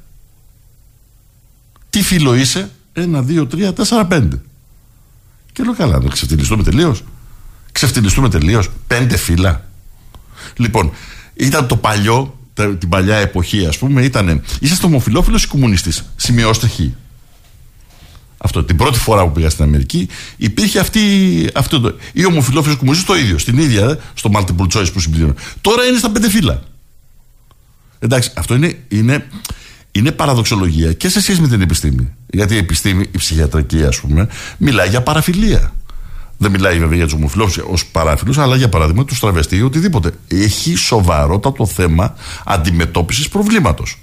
Εντάξει, δεν λέω ότι αυτοί είναι ανώμαλοι που λένε και όλα αυτά. Μιλάμε για ανθρώπου. Αμαρτωλία. Ναι. Όχι, δεν είμαι αυτής της λογικής. Αλλά ε, μιλάμε για ανθρώπους οι οποίοι φυλα- φιλο- ε, φυσιολογικοί, όπως θεωρώ και εγώ τον εαυτό μου, με μια συγκεκριμένη αναπηρία. Ωραία. Ερώτη... Ε, αναπηρία; Αναπηρία όπως και εγώ έχω αναπηρία. Το βλέπετε; Δεν βλέπω καλά. Και έχω και μια πιο χοντρή αναπηρία. Είμαι δυσλεκτικός, βαρύτατα δυσλεκτικός. Και αυτή είναι αναπηρία. Ναι, ω φυσιολογικός άνθρωπος ξέρω να το αντιμετωπίζω. Έμαθα να το αντιμετωπίζω. Και έχω τον τρόπο να το αντιμετωπίσω. Η σεξουαλική προτίμηση κάποιου ανθρώπου είναι αναπηρία; Όχι, η σεξουαλική προτίμηση όχι. Αλλά η αλλαγή του φίλου και όλα αυτά η ίδια επιστήμη το λέει. Ότι υπάρχει σοβαρότατο θέμα εκεί. Μάλιστα, το διευκρινίσατε. Θέλω να σας ρωτήσω το εξής. Εσείς, το νομοσχέδιο μιλάει για γάμο. Ναι. Δεν λέει ούτε για υιοθεσίες αυτό. ούτε για τεκνοθεσίες. Ο γάμος όμως. Πού το βρήκατε, θα σας πει κάποιος; Καταρχάς, ο γάμος ως θεσμός αφορά την, τε- την, τε- την, ε, την τεκνοποίηση. Δηλαδή το να έχεις παιδί. Αλλιώς δεν έχει κανένα νόημα να κάνεις γάμο. Για ποιο λόγο κάνεις γάμο. Για να μην τρέχεις μετά, ας πούμε για παράδειγμα, η κόρη μου ε, ε, γεννάει ε, σε κάνα δυο Με το καλό. Ευχαριστώ Θα πάρα γίνετε πολύ. και παππούς, λοιπόν. Ναι, λοιπόν, εάν δεν παντρευόταν, που θα παντρευτεί τώρα. ε, έτσι. Λοιπόν, ο, ο, ο, ε, το αγόρι της, ο σύζυγός της τώρα έτσι λοιπόν θα έπρεπε να τρέχει, να αναγνωρίζει το παιδί η πατρότητα κτλ και, και μια διαδικασία. Με το γάμο τελειώνει αυτή η ιστορία. Γίνεται αυτόματα. Από τη στιγμή που έχω παντρευτεί έχω Εντάξει, δυνατότητα Υπάρχει αυτή η θεσμική. Ε, όντως, είναι το θεσμικό το ζήτημα. Μάλιστα. Έτσι. Λοιπόν, εγώ θεωρώ ότι βεβαίως έχεις το ελεύθερο να συζητήσεις με ποιον θέλεις και με ποιον όποιον τρόπο θέλεις, αρκεί να υπάρχει ελεύθερη συνένεση ανάμεσα σε ενήλικες. Εντάξει. Ε, γιατί εάν το ανοίξουμε, το ταυτίσουμε το σεξουαλικό προσανατολισμό με το φύλλο, ανοίγει ένα, μια μεγάλη βεντάλια που δεν ξέρεις που καταλήγει. Γιατί, για παράδειγμα, στην Ευρωπαϊκή Ένωση συζητιέται πολύ έντονα, για παράδειγμα, η παιδεραστία να είναι και αυτή σεξουαλικός προσανατολισμός και, ε, και φιλετικός. Και φιλετική ταυτότητα. Gender, ας πούμε έτσι. Λοιπόν, αν φτάσουμε σε τέτοια πράγματα, καταλαβαίνουμε βεβαίως ότι έχουμε ξεφύγει τελείως. Λοιπόν, Επομένως, λέω το εξής. Κάνει την επιλογή. Εγώ, πολλά ετερόφιλα ζευγάρια, έτσι δεν είναι, κάνουν την επιλογή για μικρά παιδιά. Για μια σειρά κοινωνικο-ηθικού λόγους. Έτσι.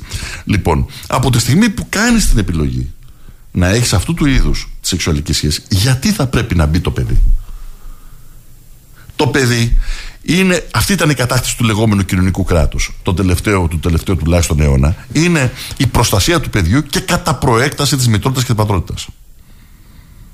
Γιατί το παιδί χωρίς αυτά τα δύο δεν νοείται. Ερώτηση. Ε, μπορεί να σας φανεί ακραία. Προ- ε, με δύο υποερωτήματα είναι. Ένα ερώτημα με δύο. Ε, ε, ε, υποερώτημα πρώτο. Εντάξει, αυτός που από επιλογή. Αυτός που γεννιέται γενετικά. Υπάρχουν τέτοια. Ναι, υπάρχει μια ορμονικά συζήτηση. κτλ. Ναι, ναι. κτλ. Αυτός που δεν το επέλεξε, δεν είναι προσωπική του επιλογή. Γεννήθηκε. Γιατί να στερηθεί, θα σας πει κάποιος το δικαίωμα παιδιού; Καταρχάς, εγώ δεν πιστεύω ότι γεννιέται κάποιος. Έτσι. Δεν υπάρχει κανένα παράδειγμα. Έχω διαβάσει πάρα πολλές μελέτες, πολύ αντιφατικές. Και ε, κλείνω περισσότερο στις απόψεις του, του Jung και του Φρόιντ, κυρίως του Φρόιντ. Λοιπόν, έστω και αν σε μερικά ζητήματα είναι ακραίες. Έτσι. Αλλά είναι και οι εποχές ε, διαφορετικές. Δεν πιστεύω και όποιος τουλάχιστον έχει μελετήσει τη γενετική των ανθρώπων και κυρίως την φυσική επιλογή Δαρβίνος, δεν νοείται αυτό το πράγμα.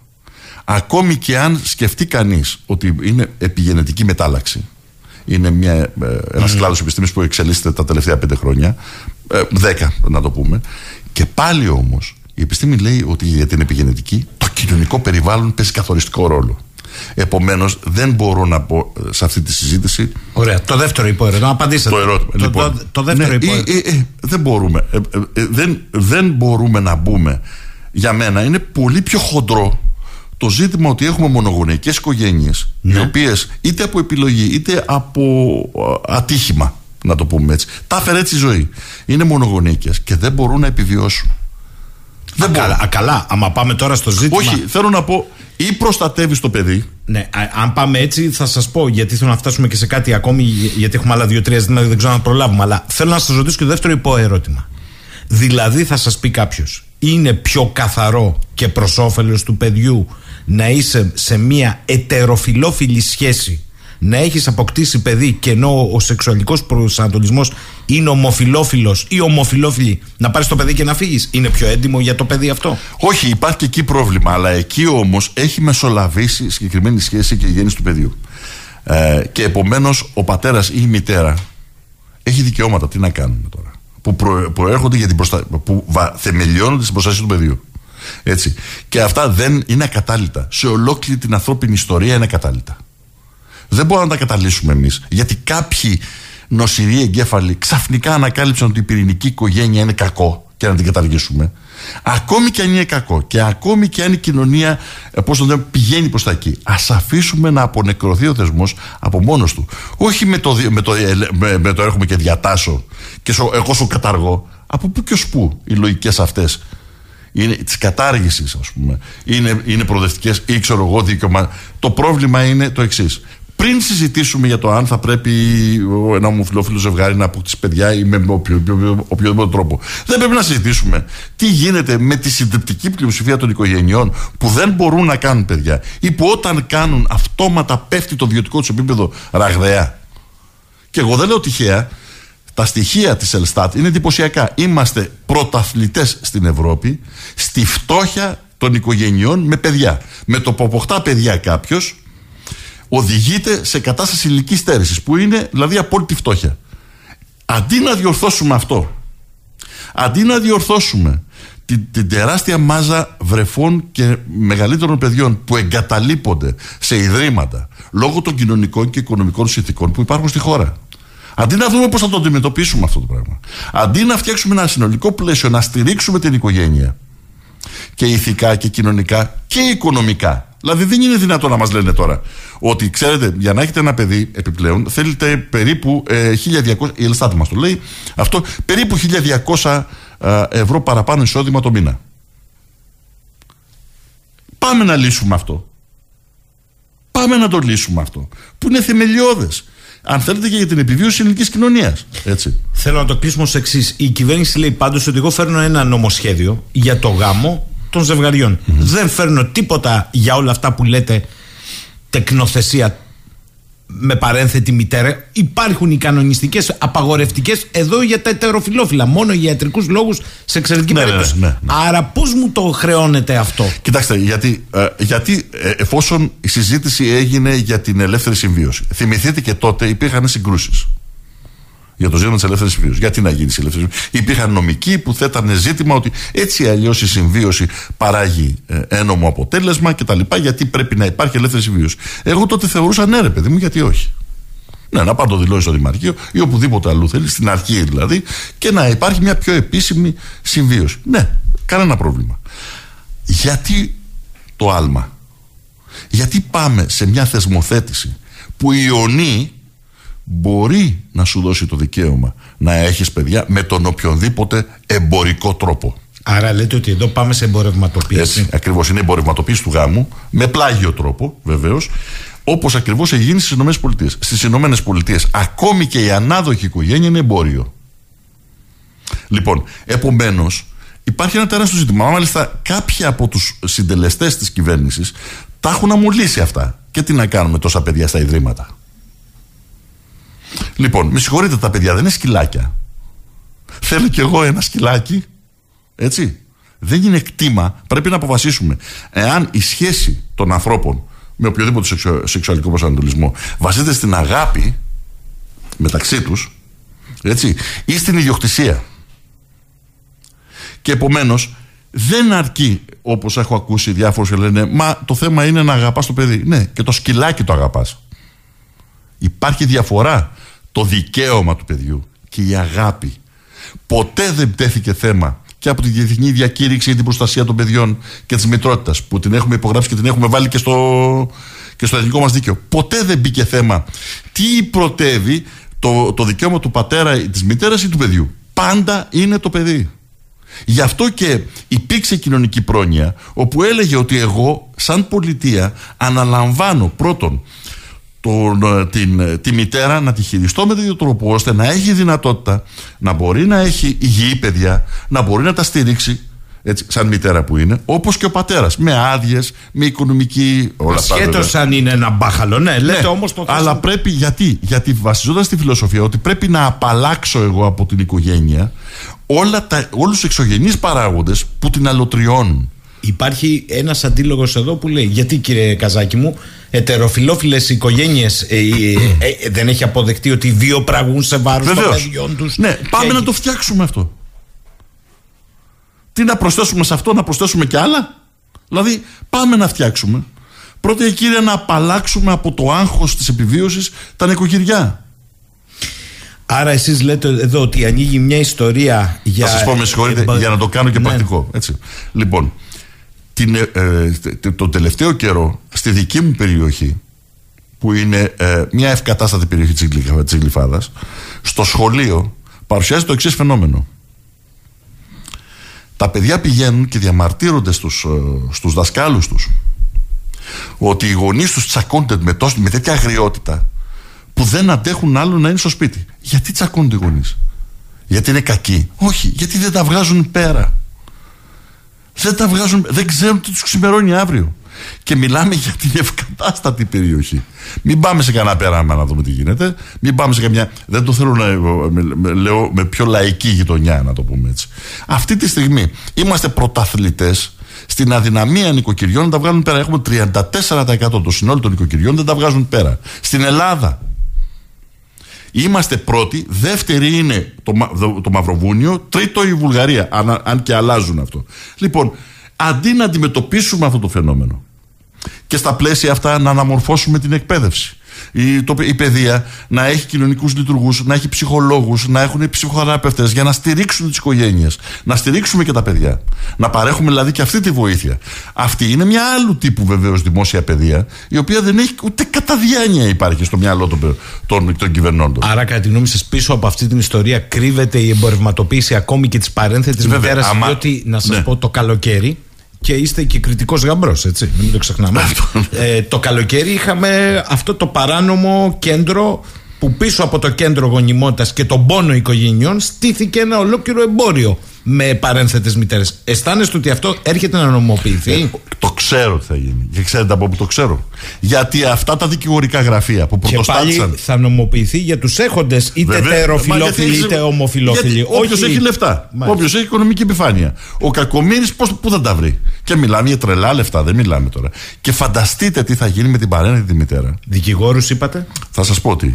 Λοιπόν, ξέρω τα δικηγορικά γραφεία, όχι όλα, αλλά τα περισσότερα, εκείνα που πρωτοστάτησαν να μετατραπούν σε εισπρακτικές εταιρείες, που στήριξαν τα λεγόμενα επενδυτικά φαντ που, που κλέβουν τον κοσμάκι και τον πατάνε στο λαιμό τώρα που υποτίθεται ότι έχουν πάρει τα δάνειά του και τον κατρέχουν, είναι τα ίδια δικηγορικά γραφεία που προετοιμάζονται να προωθήσουν την παρένθετη μητέρα, να προωθήσουν την ιδιωτική τεκνοθεσία και όλα αυτά τα ίδια.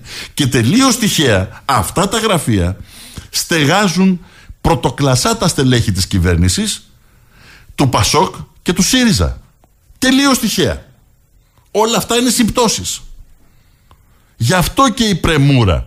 Γιατί λοιπόν, παράδειγμα, η κυβέρνηση κινδυνεύει να πάει με ένα νομοσχέδιο με, με ένα νομοσχέδιο στην Βουλή όπου δεν θα υπάρχει δεδηλωμένη ούτε από τους δικούς της βουλευτές τουλάχιστον αυτά διαβάζουμε έτσι γιατί το διακινδυνεύει γιατί τόσο σημαντικό γιατί αυτοί οι μάγκες που κερδίζουν σε βάρος των δανειοληπτών με τα λεγόμενα επενδυτικά φαντ και τις λεγόμενες εταιρείες ε, απόκτησης και διαχείρισης οφειλών που έχουν τις εισπρακτικές και όλα αυτά τα πράγματα. Είναι αυτοί που θέλουν να στήσουν το παιχνίδι. Πάντως, εγώ το διαβάζω ανάποδα πολιτικά. Έτσι όπως ναι, το ναι, θέσατε. Ναι.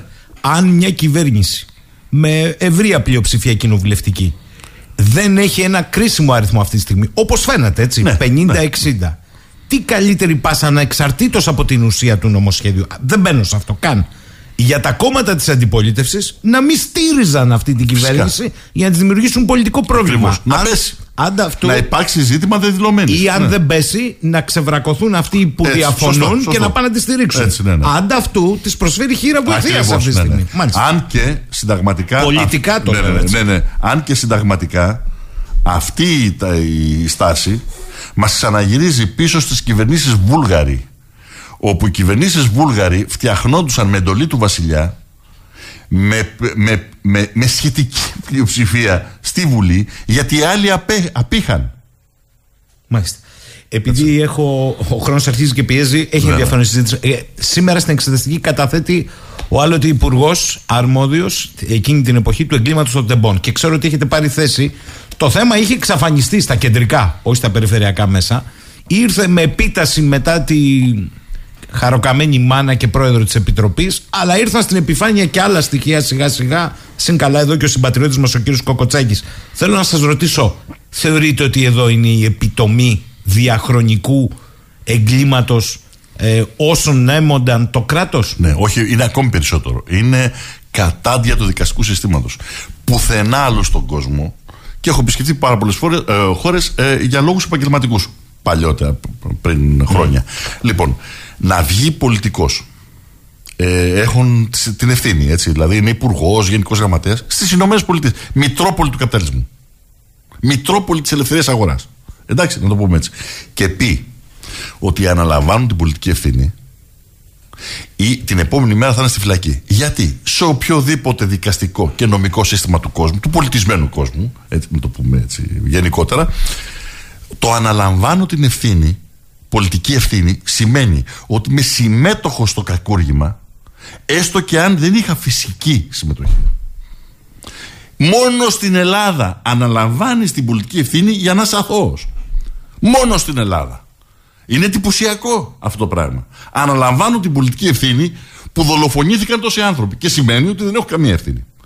Αυτά τα πράγματα απαιτούν δικαστές Έλληνες για να περνάνε. Δεν είναι όλοι. Υπάρχουν δικαστές οι οποίοι πραγματικά υπερασπίζονται θερμοπύλες στις σημερινές μέρες.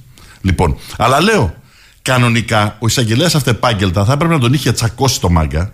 Εμείς είχαμε κάνει παράσταση στον εισαγγελέα τότε που το είχε πει. Με την νομική ομάδα και τα λοιπά. Και λέμε, κάναμε παράσταση. Συγγνώμη, ρε παιδιά. Λέει, ομολογεί η πετιότητα.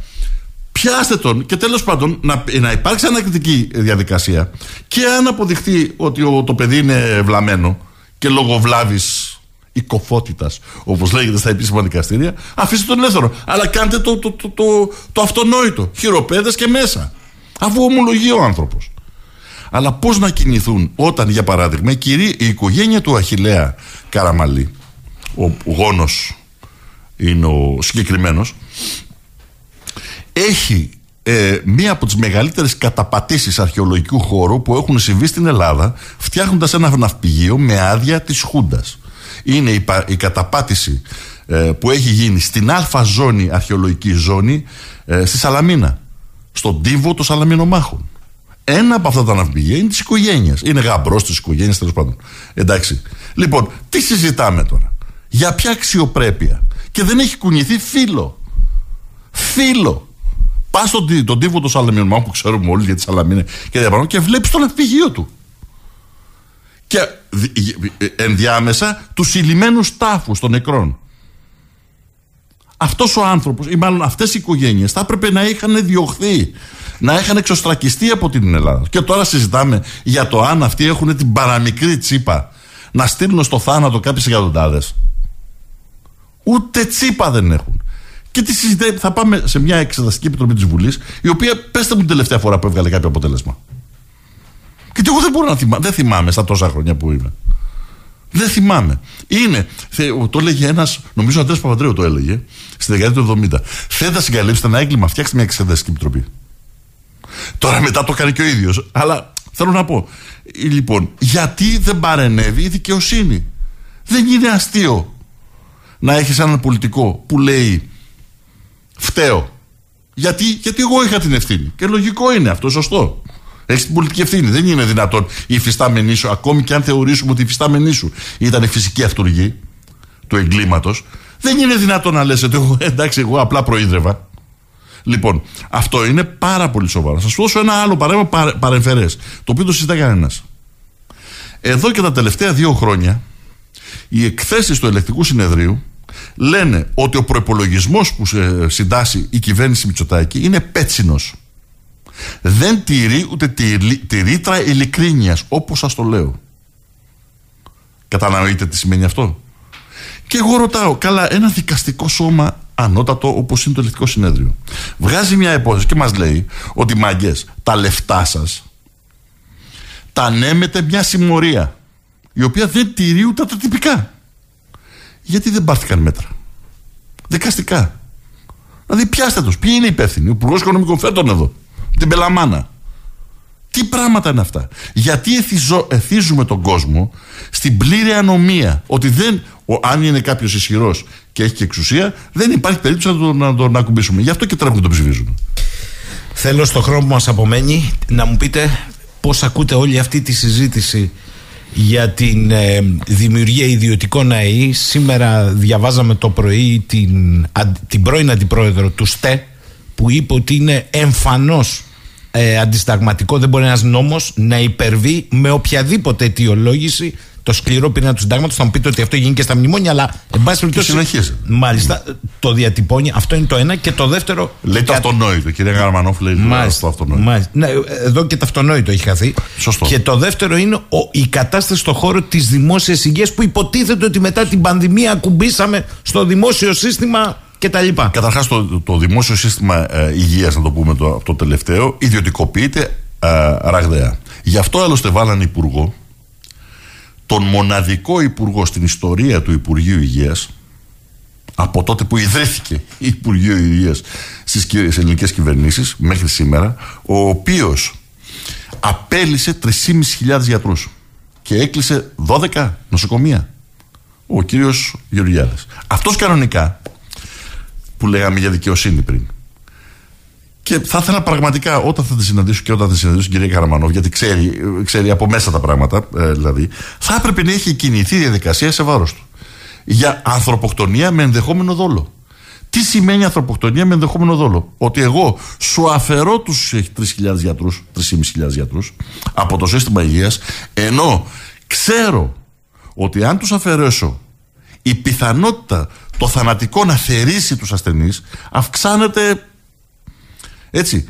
Επομένως αυτό είναι ενδεχόμενος δόλος. Δεν είναι απλή ανθρωποκτονία το ότι εγώ με την υπογραφή μου στέλνω στο, στον Άδη ε, πόσο κόσμο, αλλά και με δόλο ενδεχομένως. Γιατί δεν κυνηγήθηκε ο κύριος. Και μετά ήρθε η πανδημία, μας εξόντωσε κυριολεκτικά. Λοιπόν, και τον βάζουν εδώ γιατί; Γιατί τα δημόσια νοσοκομεία θα μείνουν και λύθη. Τίποτα. Ένα κέλυφος. Για να δικαιολογείται η χρηματοδότηση των ιδιωτών από το κράτος, από την κυβέρνηση.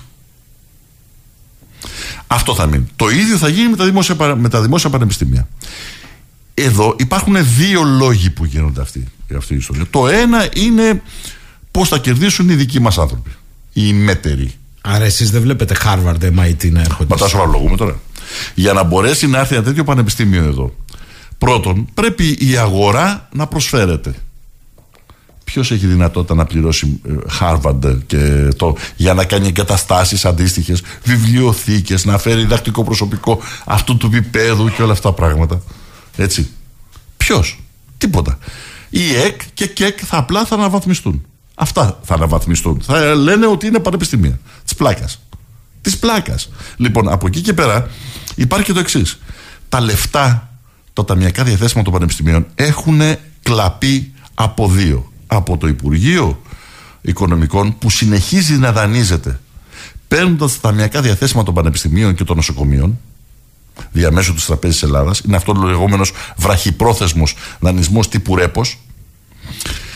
Και το δεύτερο είναι ότι έγινε μια άτυπη συμφωνία με τις Πριτενικές Αρχές του 12 τότε κάνανε, θυμόσαστε, το PSI και που φάγανε τα αποθεματικά των πανεπιστημίων. Πάνω από 5 δισεκατομμύρια. Μόνο το Πολυτεχνείο έχασε 5 δισεκατομμύρια την εποχή εκείνη. Του φάγανε.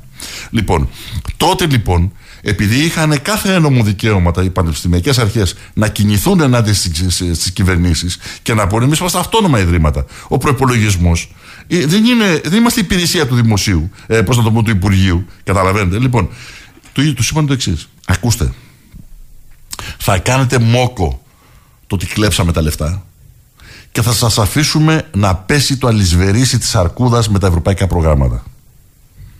Και δυστυχώς γι' αυτό δεν σταματάει αυτή η ιστορία που είναι πανεύκολο να σταματήσει. Το μόνο που είναι να πάρουν απόφαση να πάρουν το διδακτικό προσωπικό φοιτητές και μεταπτυχιακή και τελειώνει η ιστορία. Δεν υπάρχει περίπτωση να τους επιβάλλει κανένας τίποτα. Φτάσαμε στο σημείο να λένε ότι θα φέρνουν τον εισαγγελέα για να γίνει τι, οι εξετάσεις διαμέσου, ε, πώς τον είναι, ηλεκτρονικές. Μα σοβαρολογούμε. Τι είναι ο εισαγγελέα, τι είναι ο, ο καθηγητής πανεπιστημίου, τι είναι υπάλληλος της Κεραμαίου ή της όποιας Κεραμαίου. Τι σοβαρολογούμε. Και θα έρθει ο εισαγγελέας να τον ελέγξει πώς θα κάνει το μάθημά του και με ποιο τρόπο. Με βάση ποιο νόμο. Πού ακούστηκαν αυτά. Επομένως, γι' αυτό πάμε. Το ίδιο είναι με τα νοσοκομεία. Και ξέρετε ποιο είναι το πρόβλημα. Έχει εξαντληθεί, έχουν εξαντληθεί τα, τα αποθεματικά. Συνολικά, μέσω της Τράπεζας Ελλάδος, το Υπουργείο Οικονομικών έχει φορτώσει στα νομικά πρόσωπα δημοσίου δικαίου, πανεπιστήμια, ε, νοσοκομεία κτλ. πάνω από 64 δισεκατομμύρια χρέους. 64 είναι τα επίσημα στοιχεία της Τραπέζα Ελλάδος. Δεν λέω δικά μου. Λοιπόν, Και έτσι εξαντλήθηκε. Και επομένως, πού συνεχίζει να επιβιώνει μια χώρα που δανείζεται από τη μια τσέπη του δημοσίου βάζοντάς τα στην άλλη τσέπη; Ο μόνος τρόπος είναι να βάλουν και, και, άλλ, και άλλους στον κορβανά. Έτσι προεκλογικά τα πέντε μεγάλα μουσεία της χώρας γίνανε ξαφνικά νομικά πρόσωπα δημοσίου δικαίου έτσι ώστε να λειτουργήσει ο νόμος του, του, ο νόμος του Σιμίτη που τους υποχρεώνει να καταθέτουν τις εισπράξεις τους δηλαδή τα ταμιακά ρευστά στο κοινό κεφάλαιο του Τραπέζης Ελλάδας και έτσι να ταρπάζει το Υπουργείο Οικονομικών. Έλα όμως που και αυτά είναι ψίχουλα σε σχέση με το χρέος που έχουμε και το πώς καλπάζει. Και έτσι η άλλη λύση είναι η ιδιωτικοποίηση. Εφόσον εγώ δεν μπορώ να αποκαταστήσω δημοσιονομική ε, σταθερότητα στο πανεπιστήμιο, να του δώσω πίσω τα λεφτά του δηλαδή, έτσι, στο νοσοκομείο, στο, στο μουσείο, ελάτε ιδιώτες, μπάτε μέσα και, και φάτε. Λοιπόν, επειδή φτάσαμε στο τέλος, ε, θέλω να σας ρωτήσω. Ε, έχω πάρα πολλά ερωτήματα, θα δώσω τα πάρετε μαζί σας, αλλά δεν προλαβαίνουμε. Ε, έχω όμως ένα ερώτημα το ΕΠΑΜ θα επιχειρήσει και υπό ποια μορφή σε αυτές τις ευρωεκλογές να μετάσχει; Ε, ναι. Πάλι όλοι οι άλλοι και ο Κασιδιάρης δεν εννοεί το επίθετο ναι, ε, στη γωνία; Ή θα κρατήσει το μουτζούρι; Ή λέει για σχήματα αλλά θέλει να ηγείται; Μου γράφουν εδώ πέρα μόνο αυτό λοιπόν, ιδάλλως Πώς Καταρχάς ε, εμείς κατεβήκαμε ως Συμμαχία Ανατροπής 7 κομμάτων στις τελευταίες εκλογές Επομένως ε, αν υπάρχει ένα σχήμα πολιτικό το οποίο πιστεύει στις συμμαχίες είμαστε εμείς. Από την αρχή της ίδρυση του ΕΠΑΜ ε, και με κατακρίσεις κιόλας με το ποιους συνεργαζόμαστε κάθε φορά. Ε, εμείς δεν έχουμε ε, λογικές αυτός είναι δεξιός διώξονε ή αυτός είναι αριστερός διώξονε. Εμείς βάζουμε στόχους. Και πάνω στους στόχους οικοδομούν τις συμμαχίες. Έτσι λοιπόν και αυτό το σχήμα, θα, αυτό το ψηφοδέλτιο, η φιλοδοξία μας να είναι συμμαχικό. Συμμαχικό σχήμα. Ε, για την ηγεσία ε, ελπίζουμε, χωρίς να είμαι σε θέση, να είναι μια κυρία μπροστά. Δεν θέλω να πω νωρία. Που δεν ανήκει στο ΕΠΑΜ και δεν μας νοιάζει, ούτε μας ένιαξε ποτέ για το αν θα είναι στο ΕΠΑΜ κάποιος ή όχι. Όμως μας νοιάζει να έχουμε εμπιστοσύνη. Πολιτική εμπιστοσύνη. Δηλαδή, αν σπάσει ο διάλογος του ποδάρι του που λέει και βρεθείς σε έδρανα να μην σε πουλήσουν οι εκπρόσωποι σου. Όπως έχει γίνει το έχουμε δει και στα τελευταία κιόλας, έτσι, από κόμματα. Να είναι άνθρωποι δοκιμασμένοι στο βαθμό εκείνο βέβαια, γιατί ποτέ δεν είναι ποτέ να είσαι σίγουρος, που να σε εμπνέουν εμπιστοσύνη ότι μέσα θα μπουν, όχι για να πούνε ε, κατα, ε, καταψηφίζω. Καρδουλίνα, όχι να δώσουν μάχη ακόμη και αν χρειάζεται, όπως είχα πει τελευταία σε μια συγκέντρωση που με καλέσανε μεταπτυχιακού σε μια σχολή που συζητούσαν πάλι το δημόσιο. Mm-hmm. Και, τους, και με ρώτησε ένας ε, φοιτητής εκεί, μου λέει: Αν είσαστε στη Βουλή, εσείς θα κάνετε. Το πρώτο πράγμα που θα κάναμε θα φροντίζαμε να μπείτε μέσα όταν συζητιόταν, όταν θα συζητείτε το νομοσχέδιο. Όχι στα θεωρία, μέσα και θα προτιμούσαμε να φέρετε και μολότοφ μαζί. Ε, Μολότοφ. Σα το λέω, ακούστε. Δεν μπορεί αυτή η, η, χώρα να περνάει την πιο ταπεινωτική, τη μεγαλύτερη κρίση αυτυπαρξίας που έχει ζήσει στην ιστορία της που είναι και χιλιάχρονη πανάθεμά την και να λέμε δεν τρέχει τίποτα να περνάνε από τη Βουλή πράγματα που είναι αδιανόητα για τον κοινωνού, γι' αυτό και δεν πιστεύει και πολλοί κόσμος. Έτσι. Λοιπόν, και οι βουλευτές που είναι μέσα να ακολουθούν το τύπο. Δεν υπάρχει τύπος. Για μένα πρότυπο κοινοβουλευτικής δράσης ήταν ο Ρόκος Ογοηδά. Mm. Και μαγκούρα. Και μαγκούρα. Και μαγκούρα, βεβαίως. Γιατί τι έλεγε όταν υπέγραφε στο βιβλίο, όταν ε, αναγνω... πώς αποδεχόταν το βουλευτικό του αξίωμα, και ε, προσωπική μου φιλοδοξία είναι να το επαναλάβω, εάν μου δοθεί βεβαίως η δυνατότητα.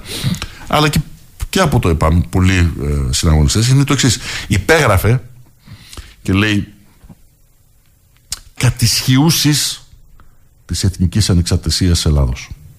Ναι, α σας αναγνωρίζω, αλλά στο βαθμό που υπερισχύει η εθνική ανεξαρτησία της Ελλάδα. Αν πάτε την πουλήσετε τη χώρα, έχετε να πάθετε αυτό. Και πέθανε σε, στη φυλακή μετά από μονομαχία.